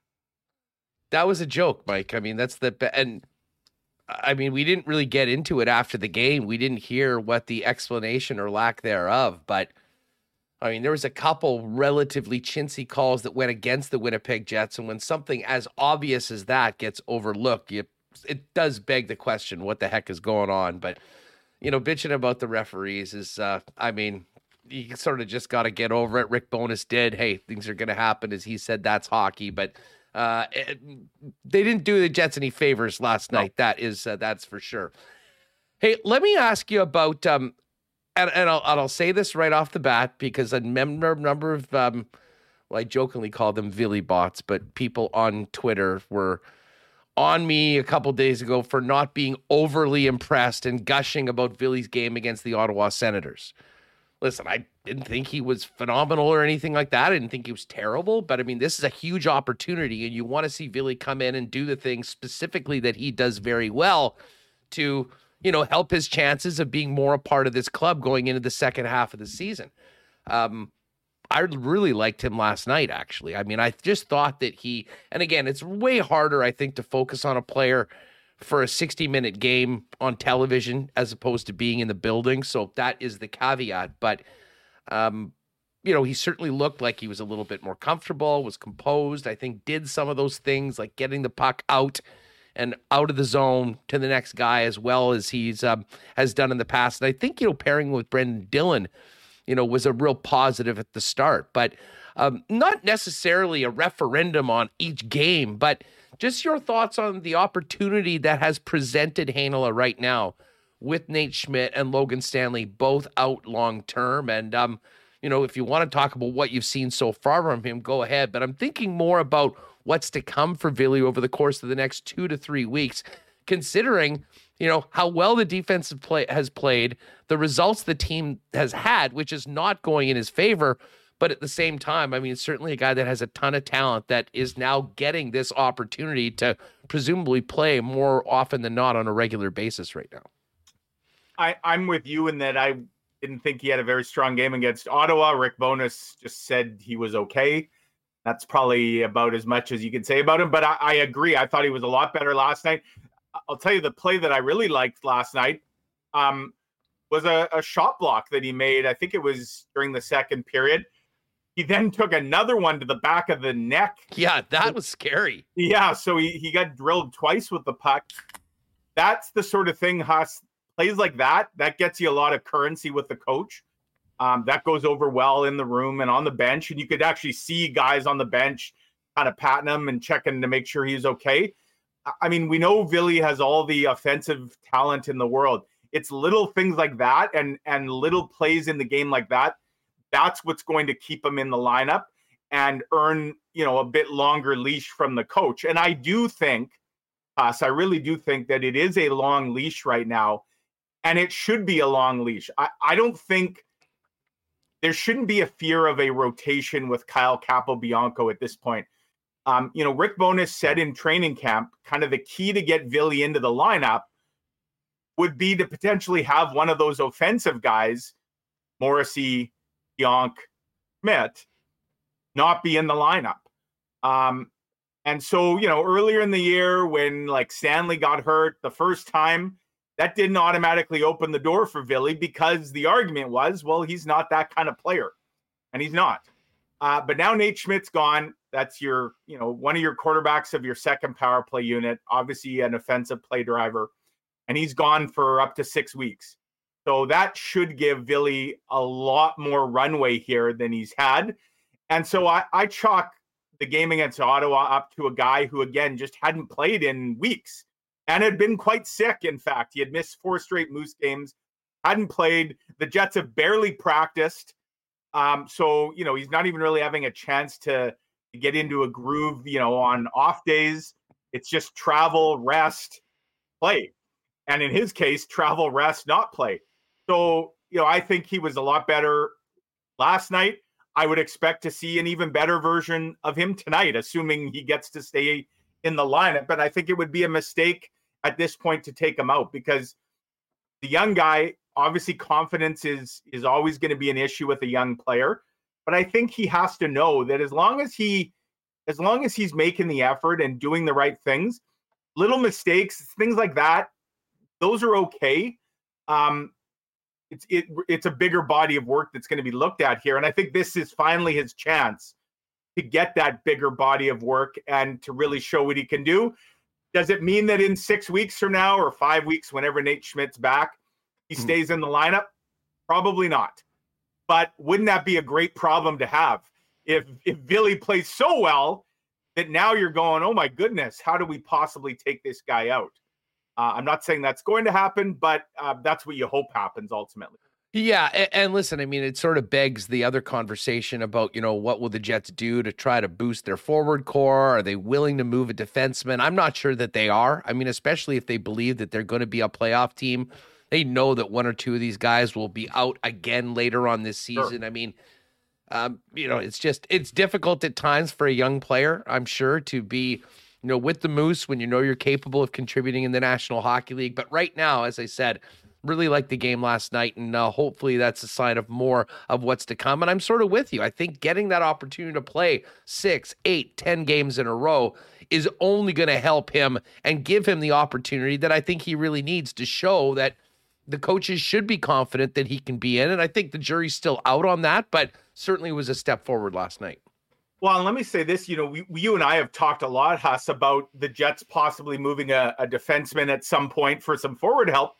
I think one of the things we've discovered, though, with this Jets team so far this year, as the injuries have piled up, $24 million in salaries out of the lineup, most of that up front. Um, maybe this team was deeper than we thought when it came to forwards. Like, you've got guys like Kevin Stenlund who step in and don't look out of place at all. the system that Rick Bowness has these guys playing in, it really is a bit of a plug and play kind of system where and that's what that's what really good teams have, right? That's what teams like Tampa Bay, why they always are good. It doesn't even seem to matter who's in their lineup. They're playing Jon Cooper's system. And so it doesn't matter who's on your fourth line or your third line, it, they're going to be effective. And we're seeing that to a degree, maybe not exactly with the same consistency or production from elite teams like Tampa, but we're seeing it a lot more than we've ever seen it before here in Winnipeg. So you've got guys like Stenlund and Axel Jonsson-Fjallby and you know Michael Eyssimont, who now is a healthy scratch after really opening some eyes, and even Sam Gagner, who's I think pr- produced more than maybe anybody could have thought. Um, and of course, then you've got you know Adam Lowry having a great season. He's already up to 20 points. The Jets' bottom six and their depth, I think, has proven to be um, a little deeper than we thought. And so, if you're Kevin Cheveldayoff, does that give you pause for thought when you're evaluating what you want to do? Is it possible, Huss? This would be this would be incredible. Is it possible the Jets actually look to add to the blue line? Um, you know, as we get closer to the trade deadline, uh, because as you say, that's where that's where injuries, you know, traditionally tend to happen. And the old saying, you need like up to nine or ten NHL defensemen if you're going to go deep into the playoffs. Do the Jets have nine or ten NHL defensemen right now? I don't know the answer to that. Uh, I would say probably not. Um, so is that an area now where we thought at one point they use a defenseman to get forward help? Maybe they don't need the forward. I mean, they're one of the highest scoring teams in the NHL. They're not losing games because they're not scoring enough goals. Well, and they're getting Ehlers back. They're going to be getting Wheeler back. Um, you know, so there will be some help coming right. forth on the horizon. Mason Appleton as well. You would hope it. Hey, just last one on the way because you know we were talking about Heinola and some of the other newer players that are in the lineup. What have you thought? And you were there. I'm Karson Kuhlman, uh, the former Seattle Kraken. It's sort of bizarre situation where he gets picked up off waivers and is playing right now with Mark Scheifele and Cole Perfetti. Uh, listen, this is a new role for him and one that I don't think he is long for. But what have you seen from uh, the newest member of the club? It's kind of like getting dumped at the altar and then like getting married a few days later, like marrying up, right? Like he's I, I can't imagine. And I actually saw I was I was down in the room post game on on Sunday, and a bunch of Kraken after the game were over by the Jets room coming over to see Karson. And you could tell he was a guy they they really enjoyed being around and there's lots of laughs. You know, obviously the Jets had lost the game, but um, you know, they, they were catching up, and I'm sure the talk was nice landing spot.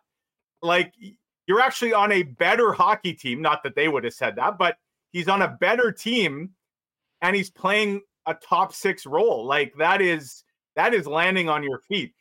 Is Karson Kuhlman going to stay in the top six forever? Obviously not. Um, you know, I, I don't know that there's a ton of offense there. Um, and so we've seen the, you know, the rotating cast of characters being used in that top six right now. One thing about Karson Kuhlman that's very evident in talking to him and watching him play, he's a very smart player. You know, he's a guy that was captain of his college team. There's a high hockey IQ there seems to know his role and he seems to be obviously enjoying this second opportunity that that kind of came out of nowhere. And so again, when all the guys are healthy, and now you've got a guy like Kuhlman who could settle into your third or fourth line, or at least be in that mix. Saku Maenalanen as well, a guy that was playing really good in a in a bottom six role before he got hurt. The Jets are going to have so many options and Rick, but and that will keep everyone on their toes, and you know you hope playing at the top of their game. But uh, yeah, it's it's an interesting interesting situation. I don't think anyone had, you know, Karson Kuhlman, Axel Jonsson-Fjallby, Michael Eyssimont, Kevin Stenlund, Sam Gagner. All of those guys have taken turns in the top six in the last couple weeks. If if you had said that in September, I think most fans would have said, "Who?" Yeah, they probably would have said, "Okay, well, where are the Jets in the lottery right now?" That's right. what they would have said. Yeah, bring on Connor Bedard. Hey, uh, Mike, uh, you know what? You sounded great. I know you're not feeling 100%, but uh, you certainly brought it as always. Uh, a very Merry Christmas to you and the McIntyre clan, Piper, and everybody else there. And um, we'll look forward to hopefully catching up next week as we uh, do it one more time at some point before we go into 2023. And of course, Minnesota and Vancouver at home, a New Year's Eve game for the Jets in Edmonton next week. So there certainly will be a lot to talk about. But welcome back. I'm glad you got back to Winnipeg safely. Thanks for doing this and all the best to you and yours. And uh, Merry Christmas, Happy Holidays to you, to Remus, and all the Winnipeg Sports Talk uh, viewers and listeners. Thanks so much, folks. Have a great uh, holiday. Have a great one. There is our guy, Mike McIntyre of the Winnipeg Free Press. All right, it's just about hacksaw time. Of course, with Ted, we did hit that big curling news this week of Reid Carruthers and Jason Gunnlaugson uh, mutually agreeing to go separate ways. It's a huge story in Manitoba curling and Canadian curling, really. And of course, whenever we do a little curling talk, we do it for Princess Auto, who, of course, is the sponsor of the Carruthers team, Team Jennifer Jones, and such a big supporter of both the Bombers and curling from coast to coast. And of course, Winnipeg Sports Talk and Princess Auto is the place where you'll find the best deals on the most unique assortment of tools and equipment around. Everything you need to complete the projects on your list or start something new is at Princess Auto. They've got two Winnipeg locations. Still time to get in there before Christmas. Panet Road, Portage Avenue West. And you can always shop online 24 7. 365 at princessauto.com. A big WST happy holidays to our friends at Culligan Water, family owned for over 65 years in the business and hydrating Winnipeg and southern Manitoba for that long. They got it all, whatever you need for you and your family water softeners, filters, bottled water coolers. Whole home systems, drinking water systems, citywide water delivery services, and commercial and industrial water products and solutions.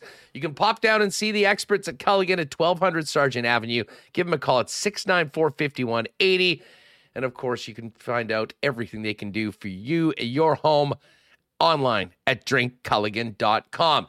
And hey, a big cheers to our favorite legendary Canadian whiskey and our great sponsors at Canadian Club. Of course, Canadian Club's been uh, the spot, the uh, drink of choice for Bomber fans at IG Field throughout the year. Of course, the Canadian Club and ginger ale as well in cans.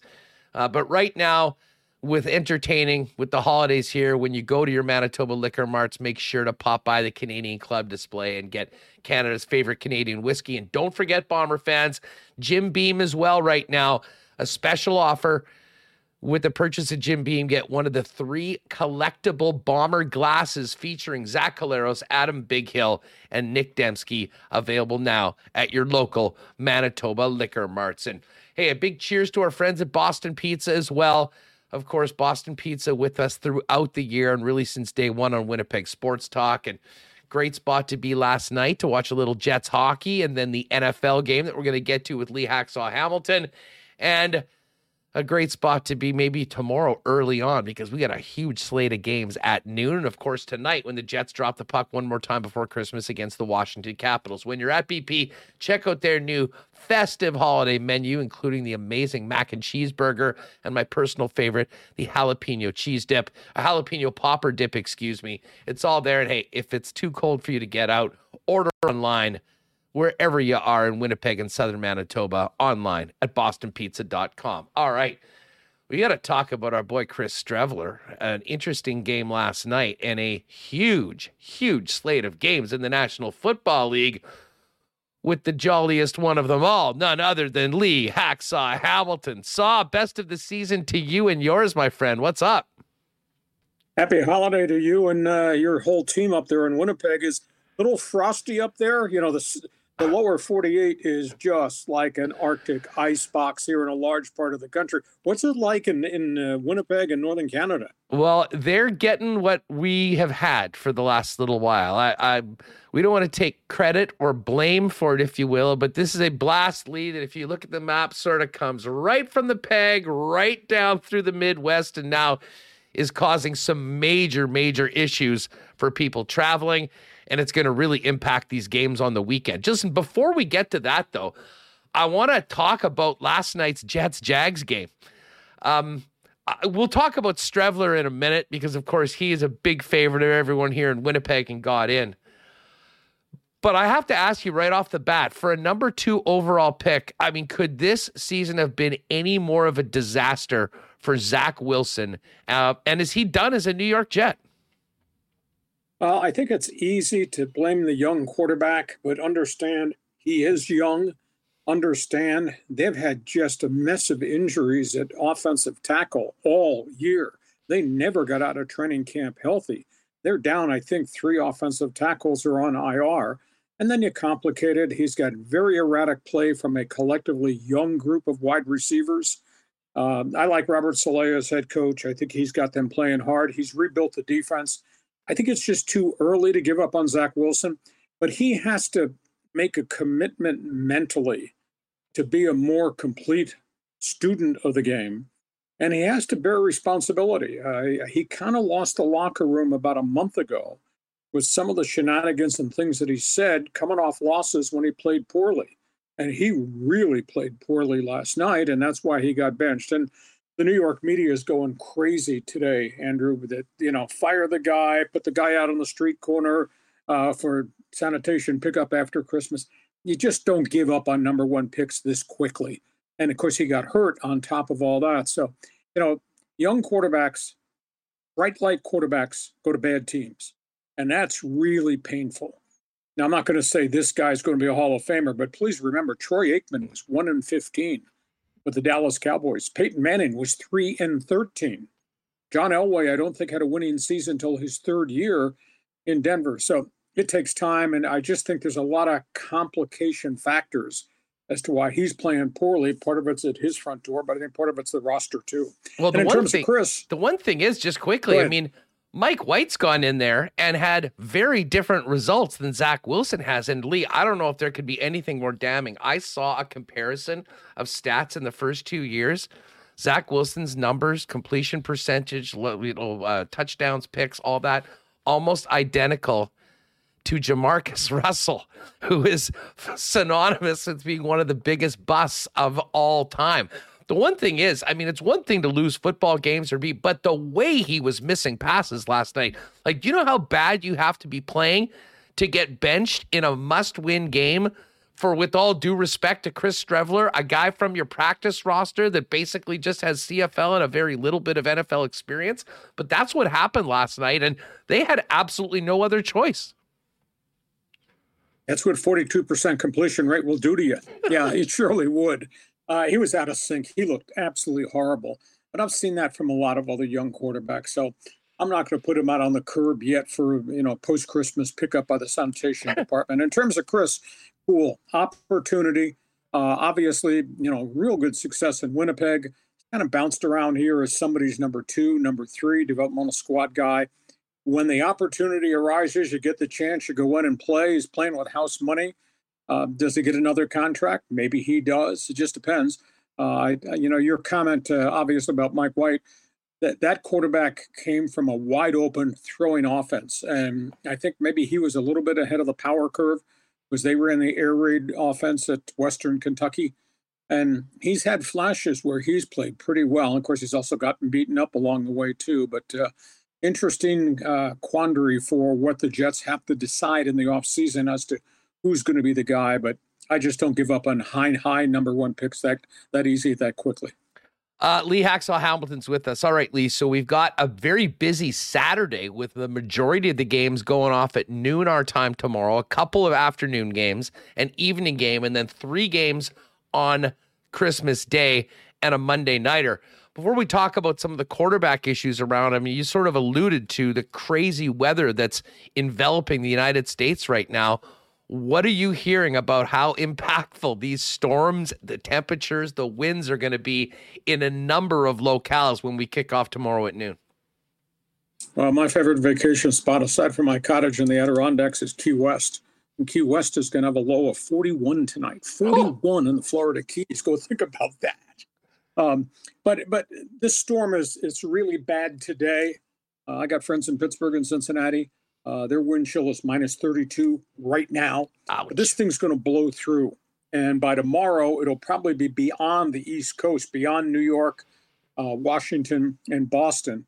So I, I, think this is a real bad Friday, Saturday situation. But by Saturday, I think most of it's going to be out of, of the lower 48 and headed to the Atlantic and headed up the coast to Nova Scotia uh, and the Maritimes. Uh, really interesting games. Um, Cincinnati, New England. Uh, Joe Burrow's having a phenomenal back half of the schedule. And Cincinnati had such a rotten start and they've won 10 of their last 12. New England's got quarterback problems. Mac Jones was just atrocious uh, last week in the terrible loss to the Raiders. Uh, I think he was 11 for 31 for 121 yards. Uh, there's just an awful lot of debate going on in New England with, you know, what is the status of the roster? What has Belichick done post Tom Brady? New England's only 24 and 24 since Brady changed his mailing address uh, to Tampa Bay. And and the Patriots, by blowing that game last week, Hustler have now pinned themselves back into a box. Have you ever seen anything like pilot. that quickly, Lee? I was so looking forward to having you on just to talk about the way that game ended. I'm not even sure that last here's touchdown. The, here's the thing that shocks me: everything about New England football and Belichick's leadership is everything is slotted. Every guy knows his responsibility. This is the system. You're a thinking man when you play for Belichick because you got to be intelligent to cope with everything that they throw at you. And I'll tell you, New England, they coach their players hard. And for Rhamondre Stevenson to make that move on the final snap of the game, and granted, he busted off a big run, and maybe he thought everybody was out of position, and I could flip to somebody, and one of our guys could weave his way through. But the pass kept going further back, further back till Chandler Jones picked it off. And Stevenson had 172 yards rushing. He had a great game. There's a reason the game was tied. It's just, this is so out of character for anybody that is in those meeting rooms in Foxborough with Belichick. Belichick must have been sick to his stomach.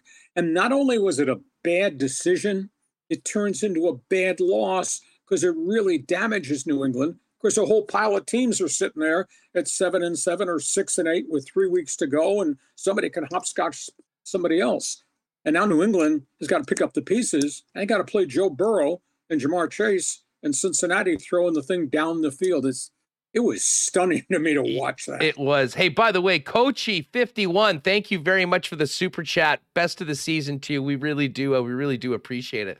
Lee, as far as that play goes, I mean, and I know that Jakobi Meyers owned it afterwards and said, to quote him, I was trying to be a hero. I have to think though like in that moment when Rhamondre did the lateral to him, like honestly, what goes through your head? Like, why is this happening right now? You must wait a second.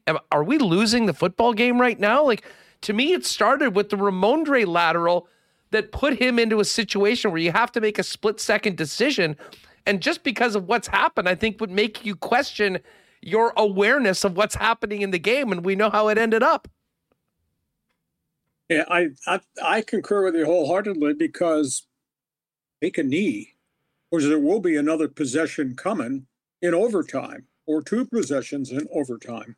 I mean, it was just it was just a frantic situation. It was ridiculous. And speaking of ridiculous, Minnesota's come from behind win over Indianapolis.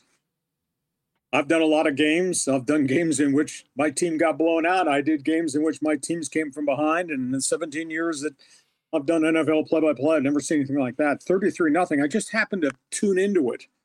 And, you know, we're, we're, close allies to Kevin O'Connell, the Vikings coach. He's from here, from San Diego State, lives here in the off season and all that. And I started to watch and they started to pick away. And I said, okay, so they got a touchdown. And then they got another touchdown. And then I started thinking, these guys do an onside kick. And then they got another touchdown. And next thing you know, they go from 33 0 and they outscore Indy 39 to 3 in that game. And Indianapolis's defense was gassed because they were on the field. They could not stop anybody and couldn't get off the field. And their offense kept going three and out, three and out. Never seen anything like it. And um, do you think social media had an opinion in Indianapolis after that game? Holy cow, the social media went crazy.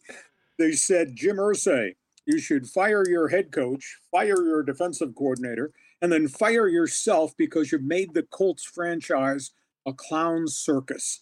Oh, what an utter disaster! And you know, I, fe- I felt bad for. There's some good guys on that Colts team, and that they've been beset by injuries, and they got a quarterback crisis on their hands.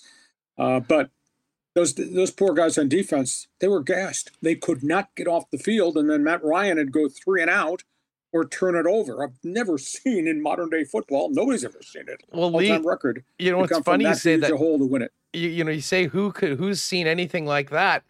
The one guy that's seen something like that happens to be Matt Ryan himself because he has now been the central figure on the losing team of the biggest playoff collapse of all time and now the biggest comeback in NFL regular season or playoff history in that game last week. And I've always been well, a fan piece of, Matt that Ryan. is also stapled onto Kyle Shanahan's resume too. Keep yes, that in mind. well, exactly. Shanahan was just happy he was far away from US Bank Stadium on Monday and had nothing to do with that one. Um, and of course, in some ways, that's the end of Matt Ryan. They're going to go with Nick Foles from the Monday Nighter against the Chargers coming up this week. Yeah, it's just a disaster in Indianapolis, and and Ryan does not look like the same quarterback he used to be in Atlanta. But uh, they've just had injury after injury. I think they're going through five different uh, offensive linemen that are out. Uh, obviously, the running back Jonathan Taylor is now out for the year. At one point, he lost his top three wide receivers for two to four weeks with injuries, and he's just not the same quarterback. He's got, I think the number I saw this morning was 14 touchdowns, 17 turnovers uh, and he's been sacked 38 times. So it's a byproduct of a lot of stuff going on around Matt Ryan. So yeah, they're on their third different starting quarterback, just like the Jets have now gone through three different quarterbacks. Uh, we got a circumstance out here with the LA Rams where people are starting to insinuate that Matt Stafford's neck injury is much more significant. Uh, he's denied that he needs surgery, but he's gone for the rest of the year, and they've gone through three different quarterbacks. And Kyler Murray's devastating Arizona injury. They're on their third quarterback. Uh, in the 49ers, unbelievable record in the NFC West. And think about this they're on their third quarterback. And yet, look at where the 49ers are on the season. Tennessee's lost Ryan Tannehill. Uh, he needs foot surgery. He's gone. Uh, Baltimore cannot get Lamar Jackson healthy. Uh, he's now missed nine practices in a row. This will be three games. His backup Tyler Huntley was hurt, so they were going with a third string quarterback, and it just it just goes on and on uh, and on around the league. Carolina's got three quarterbacks, but if you got three, that means you don't have a starter, and that's an absolute mess too. So it's just been a really really tough year for quarterbacks in the league. I think the last number that I had was of the starting 32 quarterbacks in the league, 17 of them have had major injuries this season. And then there's a whole pile of backups that have gotten hurt coming off the bench, too. Well, no better example of that than the Christmas Day slate. I mean, when that schedule was made, you're thinking about two Super Bowl contenders and Matt Stafford and the defending champion Rams going up against Russell Wilson and his new team, the Denver Broncos. We're getting Baker Mayfield and Brett Rypien in that one. Yeah. And then the big Tom Brady Kyler Murray matchup is a six and eight Buccaneer team that has looked abjectly horrible.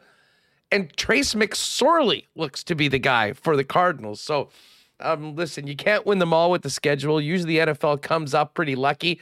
Uh, didn't get it. Although I, I'm interested in your thoughts on the early game on Christmas Day, Lee with the Packers, who've actually shown some life over the course of the past few games, going up against the Dolphins, who are finally home after three tough losses on the road, including a thriller last week against the Bills. Yeah, Andrew, Green Bay is just not not Green Bay right now. They're six and eight, and Rodgers is is thrown for a bunch of yards, and some games his young receivers, led by the kid out of North Dakota State, Christian Watson, make a ton of plays. Other games, it looks like an old football team. Some weekends, Aaron Jones runs the hell out of the ball. Other weekends, he gets 12, 12 yards in a game. And Green Bay's got a chunk of injury problems on their defense. Uh, but you know they're trying to stay in this wild card chase. It's a, it's a desperation game for them at six and eight, and Miami's battered. And I don't know if Miami's worn out. Just not the same team. They have not recovered from what happened out here on the West Coast, uh, what the Chargers did to Tua, and how they defended him. They're eight and six, and they desperately need a win just like Green Bay needs a win. So that's that's going to be an interesting game. You know, you got Philadelphia, Dallas. Cowboys are not running the football right now very well, and that that kind of puts even more on Dak Prescott's shoulders. Now, Dallas thinks it's getting healthy, thinks it's getting Tyron Smith, their star left tackle, uh, back for that game because Philadelphia does not have Jalen Hurts, and, and the big debate in Philadelphia: uh, do they play him at all in the last three weeks of the regular season? And I mean, they're sitting there at 13 and one. They're going to probably finish with uh, the top record in the NFC home field advantage. Do you risk getting him out there? Hurts wants to play. Now, he's not practiced this week. He's not going to play this week. So, what does Philadelphia do? We talked about Cincinnati, New England. Seattle's in desperate straits, despite the, the tremendous statistical season uh, that Geno Smith has had. They got to go play Kansas City, and Seattle's kind of skidded a little bit in recent times. And I'll tell you what I'm really looking forward to. Somebody's going to come out of this one with a black eye. Maybe both teams will. San Francisco's really rugged defense, which has kind of dragged Ron Rivera's team back into the playoff conversation. Washington, San Francisco. That's going to be an interesting battle. Who's a tougher guy? 49er defense, Commanders defense. Gonna that's going to be a really fun game. And of course, Baker Mayfield starting for San Francisco, third quarterback in their equation too. So yeah, interesting weekend. And we're kind of running out of calendar here. We're running out of games, and there's a bunch of teams that are just a world of hurt right now in terms of wild card playoff spots. These guys are screwing this thing up, and these guys are now in desperate straits with three weekends to go. Yeah, well, huge win last night for Trevor Lawrence and the Jags, and I thought a big performance for him individually, going up against a very good defense outdoors on the road where they hadn't been good. Um, and there, of course, one game back of the Titans, now a half game back of the Titans, and get the Titans in week 18. So it will be good. Uh, geez, we've got some thanks to give out for the uh, super chats. Um, and of course, Marbles is open, by the way, folks. Exclamation mark Marbles in the chat. We'll get to the race and the qualifier coming up right away. Um, Hacksaw, just before we go, and again, a Merry Christmas to you, and thank you for always being with us. I know you'll be all over this on the site as well, but we should mention the uh, loss of the great Pittsburgh Steeler running back Franco Harris, who uh, passed away earlier this week. Yeah, let me just give you a quick comment about that. You know, in the history of modern day NFL, I'm going to talk about George Halas and Red Grange and back in the day. In the modern day NFL, I think there's probably three events that really signified the growth of the National Football League. In 1958, First game on television Baltimore Colts, New York Giants championship game at Yankee Stadium. Alan Ameche scored the game winning touchdown uh, in overtime, a phenomenal game. And that kind of set a precedence of the National Football League on television. That was item one. Item two, uh, probably the holy roller controversy game between the Raiders and the then San Diego Chargers. Ted Hendricks moving the ball down the field, et cetera, et cetera. And I think item three is the Immaculate Reception you go back and you look at that game and its impact and the fierceness of the rivalry with the Raiders and the Steelers, what Franco Harris did picking up that ball and taking it the length of the field for the game winning touchdown. Uh, those are the three most significant events outside of the Heidi game on television that kind of identify the National Football League. And I'll tell you, I met him when he was a running back at Penn State. He was paired with another running back by the name of Lydell Mitchell. They started together in the backfield most amazing thing I've ever seen in college football. It's like a freight train. I broadcast a game at Beaver Stadium. Those two guys between them ran for almost 300 yards. So, you know, he was a tremendous player. Uh, he's done unbelievable things for charitable foundation causes in Pittsburgh. Uh, scholarships for inner city kids, food banks, hospitals. I mean, what a great human being. And also on the height of the mess at Penn State, the Jerry Sandusky case, he stood up. He's one of the few Penn State players that stood up in public defense of the greatness of Joe Paterno and whether or not Paterno was guilty of mistakes or not understanding what was going on. Franco was one of the few guys who did. And when you think of the Steelers, two things you should think of, Hustler. One, immaculate reception. Two, terrible towel. They all go hand in hand. And Franco was the last piece of the franchise put together by Chuck Noll that got four rings. They had Bradshaw, they had Swann, they had Stallworth, they had Jack Lambert in the steel curtain defense, and Franco was the last piece of the puzzle. Not bad for a converted fullback, and great player, hell of a guy.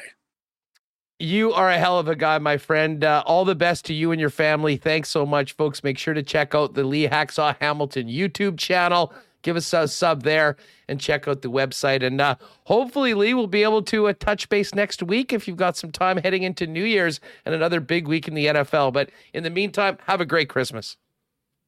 Well, I appreciate all that you've given me and the opportunity to do this, talk to people in Canada. But here's the thing: if you're going to dress like that, you're going to wear that gear. Getting ready for I'm the MVP. Wear this and say, Merry Christmas to everybody in Winnipeg. Hustle, have a great holiday, and we'll catch up to you next week. You're the best hacksaw areas, folks. LeeHacksawHamilton.com on Twitter or on uh, the internet. And of course, you can check out his Twitter as well at Hacksaw1090. All right, we got some thank yous to throw out. First up, I got to give a big thank you to our friends, the Nick and Nikki DQ. I actually have to pop by for a little pickup, little ice cream cake for Christmas dinner. Of course, we're going to get it from Nick and Nikki DQ. Four locations DQ Niverville, DQ Northgate, DQ Polo Park, DQ St. Anne's, and kind of the best of both worlds. Get a great ice cream cake for a family gathering and maybe jump on a stack burger while we're there as well. Listen, uh, Nick and Nikki you've been great for us um, and probably one of our most popular sponsors with many of you as well. Uh, pop down and see them over the course of the holidays. Some great new Blizzard flavors as well.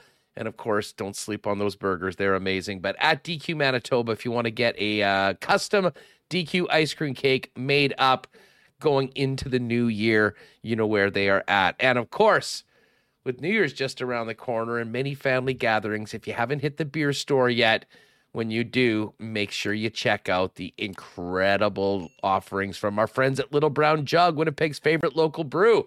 1919, of course, is the flagship brand, but there's a number of great new ones, including the Holiday Good Times Variety Pack. And might I suggest, if you have time, pop down to the Exchange, William Avenue location, brewery and tap room. Great spot to get together with a friend over the holidays as well.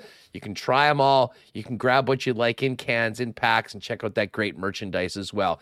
A huge happy holidays and a safe holidays to all of you and our friends at Little Brown Jug Brewing. You can check them out for citywide delivery as well at littlebrownjug.ca. All right. Remo, uh, Marbles is open right now. We will get to Coolbet lines in a minute, but uh, holy smokes, we've got some major thank yous to get out. Uh, having a tough time keeping track of all these super chats, but the generosity of our WST listeners is blowing me away today, dude. I've got the list right here. I mean, we've got Ken 007. Thank you so much. Schickster, Hugh Achenko. Shout out, Hugh. It was great meeting you at that game a little while back, and uh, we appreciate it. One Bird Oak, fun guy the freezer himself, Ryan Friesen.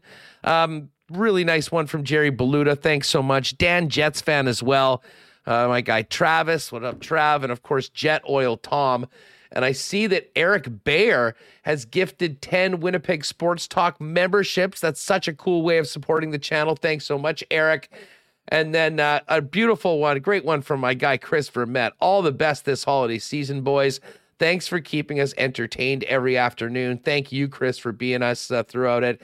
And Bobby B coming through. Thanks, Michael, Andrew, and all the great guests and everyone in the chat. Uh, uh, they they came fast and furious. I hope we didn't miss anyone, but um, man, that is uh, just wonderful, wonderful generosity, and I can't tell you how it makes us to feel, uh, us feel knowing um, the way you guys have supported us as we get ready for our second anniversary, if you can believe that, Remus, in just over a couple months. Yeah, pretty crazy. There's Derek W. come in with a super chat. What's Merry up? Christmas, says the beers. And yeah, I was just, I had was muted. And I was just giving shout outs, reading the great messages from Coachy, Ken, Ryan Friesen, Jerry Baluta, who said Dan Jets fan, Travis, Jet Oil Tom, Schickster, and you said Hugh, One Bird, Eric, Bobby B, Derek, Christopher Met. So many uh, super chats here. It's hard Could to keep some- track of. This is crazy. Could be some good karma for the marble race coming up. Folks, last call for marbles. If you haven't uh, already, make sure you throw in exclamation mark marbles, and uh, we will uh, we'll get it going right away. While we while Remus finishes that up and closes it off, let me get to our Coolbet lines for tonight in the National Hockey League. Jets and Capitals. The Jets are a plus 137 underdog. Caps are minus 162. Both teams played last night. And to be honest, I think the Capitals traveled further than the Jets did, going from Ottawa to Washington, than the Jets going from Boston to Washington. That being said, the big number tonight is going to be on who's scoring goals and is it Alex Ovechkin? Um, Alex Ovechkin's number to tie Gordie Howe's record is plus 105. We know the success that he's had in the past against the Winnipeg Jets and his total goals to get over one and a half, which would mean breaking the record outright tonight, plus 460. Certainly hoping that doesn't happen in but tonight, but uh, I'm gonna have to say it probably is quite likely that it will. Um, other games tonight, Bruins are back at it against the Devils. Bruins minus 123, Devils plus 105. Flyers a massive road underdog against the Carolina Hurricanes. Canes minus 328. Um, we got the Panthers and Islanders. Oh, another blown third period lead for Maurice and the Panthers last night. They're sitting at 500 right now. Panthers minus 131. The Islanders, a home dog at plus 111. That number doesn't make sense to me. Maybe there's a little bit of value on the Islanders tonight. I'll have to take a look at that one. Dallas hosting the Habs. Dallas minus 286 tonight. Central Division matchup between the Avalanche and Predators. Avalanche minus 122 favorites on the road. Nashville a home dog at plus 104. Blue Jackets and Blackhawks, basically a pick 'em.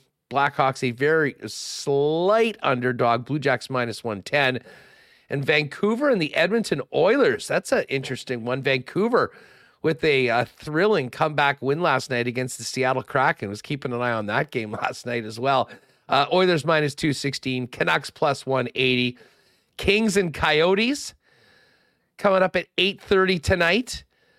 LA minus 167, Arizona plus 141, Blues and Golden Knights, Vegas a minus 157 favorite at home. And the final game of the pre Christmas portion of the schedule is the Calgary Flames at minus 225, the Anaheim Ducks at plus 190. Uh, just a quick update on the Stanley Cup odds. And, you know, the Jets are still right there in the middle of the pack at 45 to 1. You'll recall they opened up, were 80 to 1 going into the season. A few weeks ago, had improved to 50 to 1. Um, but it seems like it's taken a little while for the Jets to get in the neighborhood of some of the other teams they're ahead of right now in the standings. Minnesota's 35, Calgary's 25 right now. Hell, the Florida Panthers, who we've talked about, who were out of a playoff spot, are 26 to 1. So maybe that's a nice little sprinkle to make for yourself, dreaming of a parade in Winnipeg. 45 to 1 right now with the Jets at Coolbet to uh, to win the uh, to win the Stanley Cup. Uh, obviously, that's a, a, long shot, but uh, certainly fun to uh, fun to talk about. A quick update on these NFL games right now. This Saints Cleveland game that we've talked about is going to be crazy with the wind, with the cold. The total for this lowest since 2008 in an NFL game, 32 points is the number. Uh, the Vikes are four point favorites at home against the Giants. Chiefs laying 10 against the Seahawks right now. Bengals laying three on the road against the New England Patriots. Titans down to just a three point favorite against the Houston Texans. Sounds like Ryan Tannehill's out. Uh, and then the other big games tomorrow Eagles, Cowboys. Cowboys, four and a half point favorites without Jalen Hurts. And the Niners, a seven point favorite. Of course, all the uh, lines are there. If you haven't checked out the lock shop, go to the YouTube channel or our Twitter for the link on all of our picks, including best bets for the weekend. And if you haven't played a Coolbet before, use the promo code WST, and we will uh, get you hooked up with a 100% bonus on your first deposit up to 200 bucks. All right, marbles time. And holy smokes, Randy D with a very generous super chat. Randy, thank you so much. To my favorite sports guys, Mary Mary. Right back at you, Randy. And thanks so much for the support. That's a very, very generous gift. All right, Remo, how are we looking? How's the how's the tech operation going for this marble race today? Yeah, I'm just like ashamed that I had myself muted while reading all the super chat, but it's going good. We got a good uh, theme today here from Tristan. Oh, I cannot wait. Another another gift to all of the WST listeners from Tristan and Candace. We, they're on our nice list. Like if we had to do the naughty and nice list, uh, there's always been a little naughty in the chat, but uh, at the top of the nice list, Tristan Rivers music and Candace Jane for the videos and of course the incredible versions of the Marbles theme. Yeah, I'm just closing all my tabs. People are getting getting on me for having so many tabs open and sewering the marble race, whatever day that was. That was uh, pretty frustrating. Anyways, uh, I'm I'm getting all names. I'll tell you how many entries we have as we open it up, and we are 248 entries. Whoa, nice, nice. Okay, everyone, if you're in the marble race, definitely make sure you are subscribed to the channel. Press that red button, and uh, come on, give us a little holiday thumbs up here for the Christmas show and the marble race. Yeah, shout out to uh, MC Stormy and Phyllis uh, who are in here every day, Huss, making sure everyone hits the thumbs up, trying to get us over uh, 200. It's pretty incredible. Phyllis and Stormy always have our Um, backs. We know that. Like those thumbs ups really help. They're really helpful. And uh, telling YouTube, hey, we got great content here, and it'll show it to more people. And so we are we're trying to get to 9k subs. We're at 8,500. I'd like to get to 10k at some point. So it's slowed down a bit, but the thumbs up, the hitting the button, it definitely helps us, and we're so thankful uh, for all that, and all you guys who come here every day. And uh, you know, it's fun chatting. We've got a great community here. Are, are you Uh, looking uh, at the Blue Jays trade? Yes, I that's exactly what I'm doing right now. We've got a bit of breaking news right now, folks. Uh ding ding ding, breaking news, a Christmas gift for you Blue Jays fans. A big big trade. So 4 minutes ago, Jeff Passan breaking the Toronto Blue Jays and Arizona Diamondbacks are in agreement on a trade that will send outfielder Dalton Varsho to the Blue Jays for a package that includes top catching prospect Gabriel Moreno, sources tell ESPN. Remo, fill us in. Uh, instant reaction. Dalton Varsho. Dalton Varsho that good? He's an outfielder last year. I'll pull him up. I'll pull him up uh, on my favorite site, Fangraphs.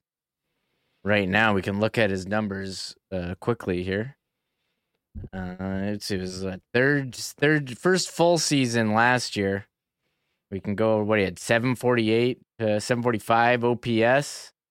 Seems like okay, okay, bad outfielder. Um, 27 bombs, 74 RBIs on a very, very bad team. Yeah. So I'm what are you at 302 OBP? I'm trying to look at his his walk percentage. He strikes out what 24% of the time last year. I don't know. He seems a, like he's a solid player. I don't know if he's like super above average. I, I mean, I I haven't I'll be honest, like my baseball the last couple of years has gone you know since having like kids and stuff. It's gone gone First down. guy ever to have a kid. First guy ever to have a kid. Doesn't watch baseball anymore. No Uh, clue. So Hugh says his WAR is 4.9, so it's possible he's way better. Um, def- you know, way better defensively.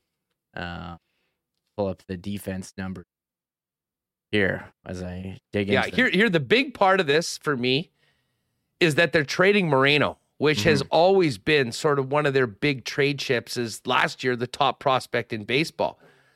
I love this though. I mean, as long as the guy, this Varsho, that coming back can be a big part of their future, I think it's a nice deal because I was very wor- worried about the Blue Jays trading Alejandro, and you cannot trade Alejandro Kirk. Kirk is he is the hot water tank with legs. He's one of the best hitters. He's just such a fun guy to have on the squad right now. And I would have been, and I think a lot of Jays fans would have been heartbroken if Kirk went the other way. So Kirk and Danny Jansen presumably stick around. They move that chip with Moreno and get a guy that obviously the uh, the league was pre- the uh, team was pretty high on. Yeah, just looking at the use I think he's a pretty good uh, outfielder here. So, uh, we'll have to. I don't know. I'll have to wait to, to wait and see. This is like instant reaction. Yeah, we'll Um, get someone on the show next week. Robert Flores, though, I love Flores. Love this for both teams, especially the Blue Jays. Varsho's a lefty bat they desperately need, and the D backs are going to be better than you think this season. All right. Anyways, we got something that we need to do far more important than any massive trade in the major leagues, and that is another qualifying race for the Marbles Tournament of Champions. Again, if you haven't qualified, you're listening on the podcast, you weren't able to get in, go to winnipegsportstalk.com slash marbles. You can get in for one of the final spaces in next Friday's race for the Blue Bomber season tickets, courtesy of our great friends at Consolidated Supply. Uh, but Remo, listen, are we ready for the today's theme from uh, from Tristan?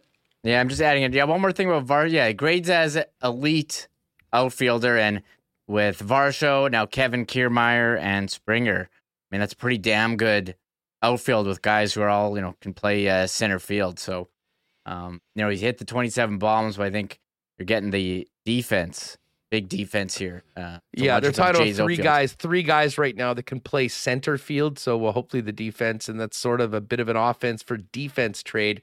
swapping out Teoscar and Gurriel for Still- Varsho and Kiermaier. Yeah, still Um, decent, decent bad. I don't think it's like, you know, 740 OPS. I guess is, is solid, but um, Still young though. Still young though. I mean, and uh, you know, being that lefty in that lineup with all those righty bats uh, could also be advantageous to him as well. they've needed a lefty for a long time. Got it. All right, let's uh let's get going with uh let's get going with a holiday special version of the uh Marbles theme song on Winnipeg Sports Talk before we drop it and qualify another three listeners and viewers for next week's championship race in the Consolidated Supply Winnipeg Sports Talk Tournament of Champions. Tristan Rivers, take it away.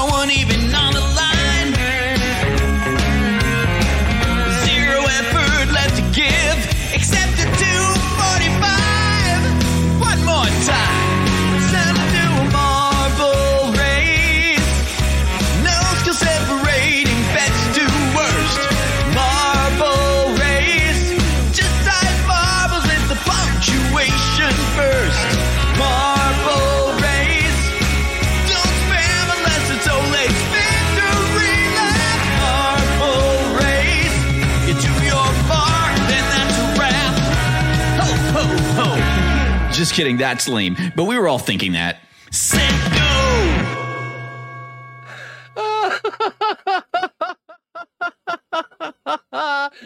oh my god, Tristan, you're the best, buddy. That was uh that was incredible. And the fact that we have had all of these different themes for the marble race throughout the tournament of champions has been truly incredible.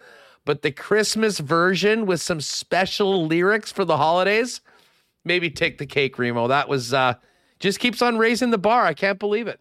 I can't believe that he's done um, a new one of these like every day in all these different styles. Uh, extremely talented to do that. Um, just uh, really, I'm really impressed every day. I love getting those in my inbox. You know, in all sincerity, we cannot thank uh thank Kristen uh Tristan enough, and of course Candace, and we've got a little something for you guys under the tree as well. We'll uh, get in touch with you, but thank you so much for uh, for that. Just keeps getting better, and uh, that was special. All right, oh, we're going back to the Temple of Steve tonight.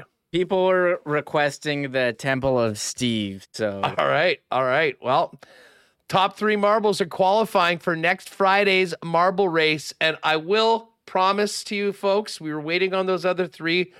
We will have another opportunity before Friday next week to qualify if you don't make it in today. So make sure to join us Wednesday and Thursday, maybe for an extra race because uh, we've got a couple extra marbles to put in. We want to make sure we do, and we've had so much fun with this. So, without further ado, race 12 in the Marbles Tournament of Champions before next Friday's final. Bomber season tickets is what will be given away next Friday to whoever wins.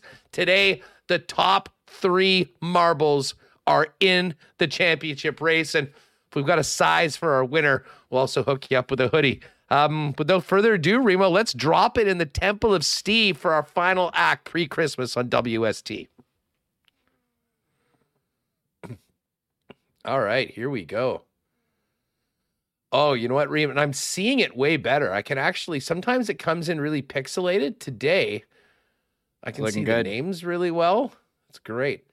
Looks like Shelly Dahlman with a uh, with a nice start. You got a special guest in on the show right now, checking out the marbles. Shelly Dahlman, huge start by Shelly. Huge start by Shelly. I think Remo has a bit of company right now for the uh, for the marble race. Let's see what's going on. Shelly Dahlman, huge start.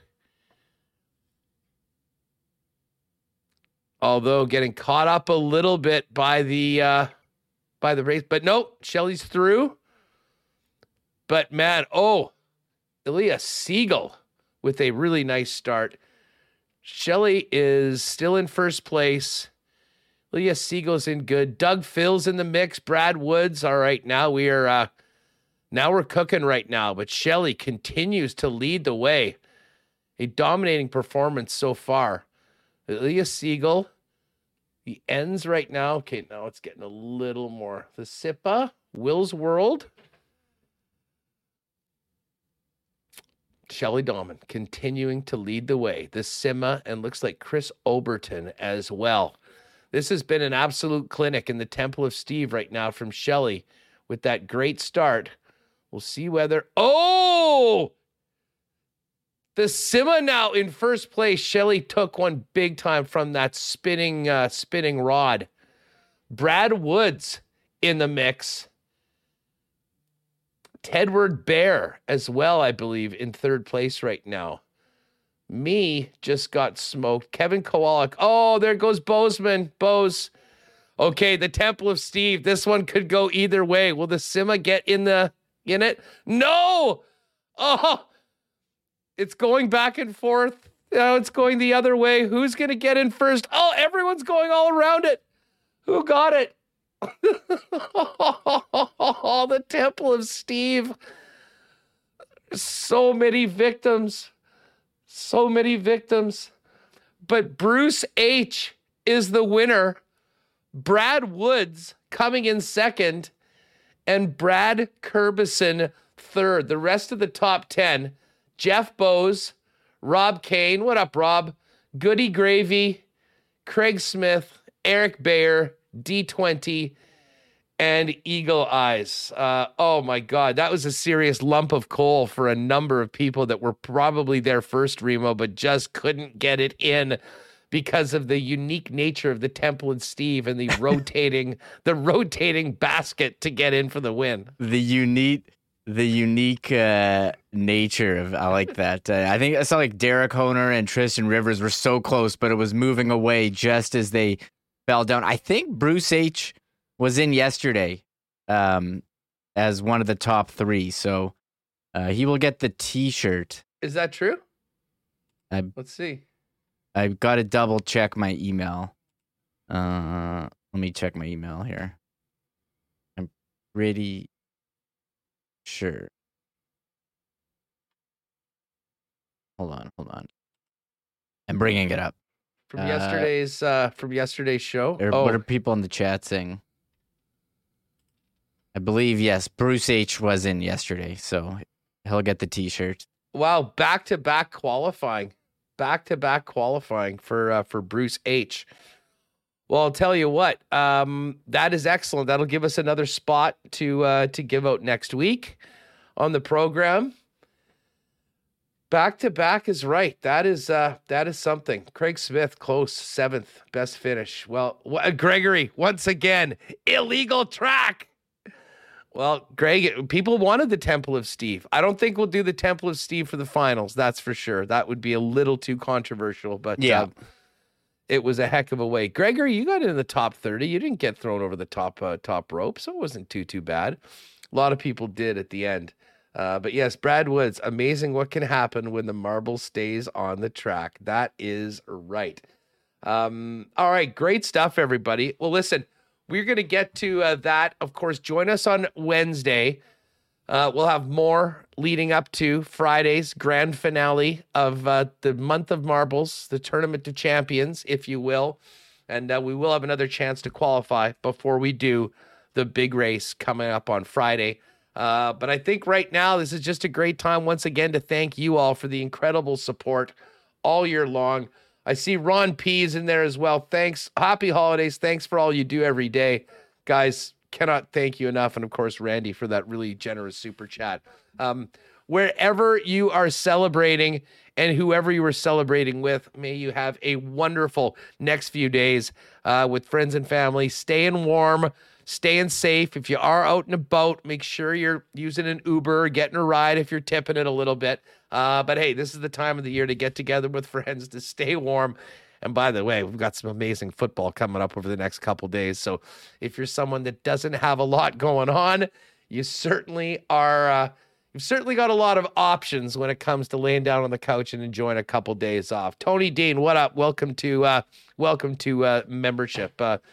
Uh, but Remo, man, a great week and uh, best of uh, the season to you and yours. Happy Hanukkah to uh, the growing family, and hopefully you guys have a great few days at home. And uh, hopefully it warms up by the time we're back on the air on Wednesday. Yeah, thank you, uh, thank you very much, thank you everyone who's come out and made this show so much fun to be a part of. Because I think it was just me and you, and we didn't have the chat and people listening.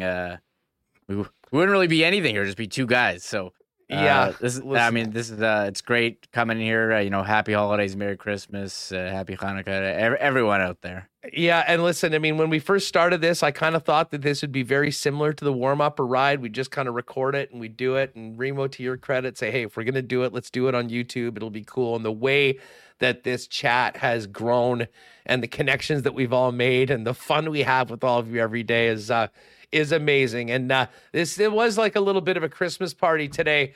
Tristan Rivers music again. Unbelievable marbles theme. And uh Brennan, I'm right there with you, buddy. Good luck us with Goddard. I'll be cheering. Yeah, Evan Engram went off a little bit last night. Didn't get into the end zone though, but uh, hopefully we'll see what happens. Yeah, if you're still alive in fantasy football playoffs, good luck. Uh, again, if you want to know some of the picks, check the lock shop going into tomorrow. Uh, but otherwise, folks, have a very Merry Christmas, a Happy Hanukkah, wherever you are celebrating. And don't miss next week. We'll be back on Wednesday.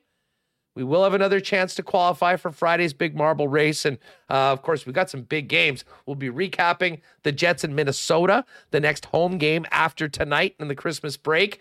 Looking ahead to Vancouver coming to town on Thursday. And then a New Year's Eve game for the Winnipeg Jets in Edmonton against Connor McDavid and the Oilers. Tonight, though, see if they can keep Ovi from tying Gordie Howe. That game starts at 6 p.m. tonight. Uh, of course, have a great, great weekend, a great Christmas, and we will see you on Wednesday back after the holidays on Winnipeg Sports Talk. Enjoy, everyone, and stay warm.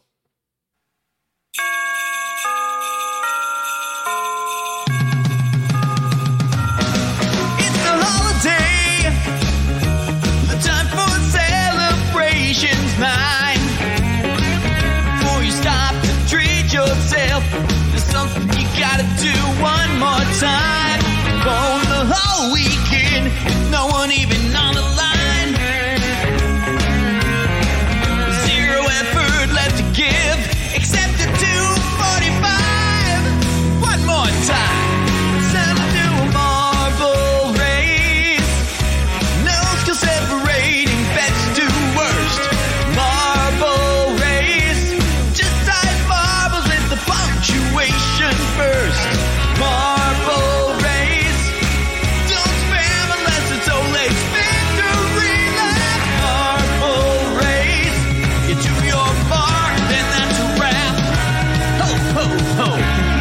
kidding, that's lame. But we were all thinking that. Set, go. Oh my God! Oh! Shut it down! Let's go home! Thanks for tuning in to Winnipeg Sports Talk Daily. Make sure to subscribe on YouTube and your favorite podcast feed at winnipegsportstalk.com.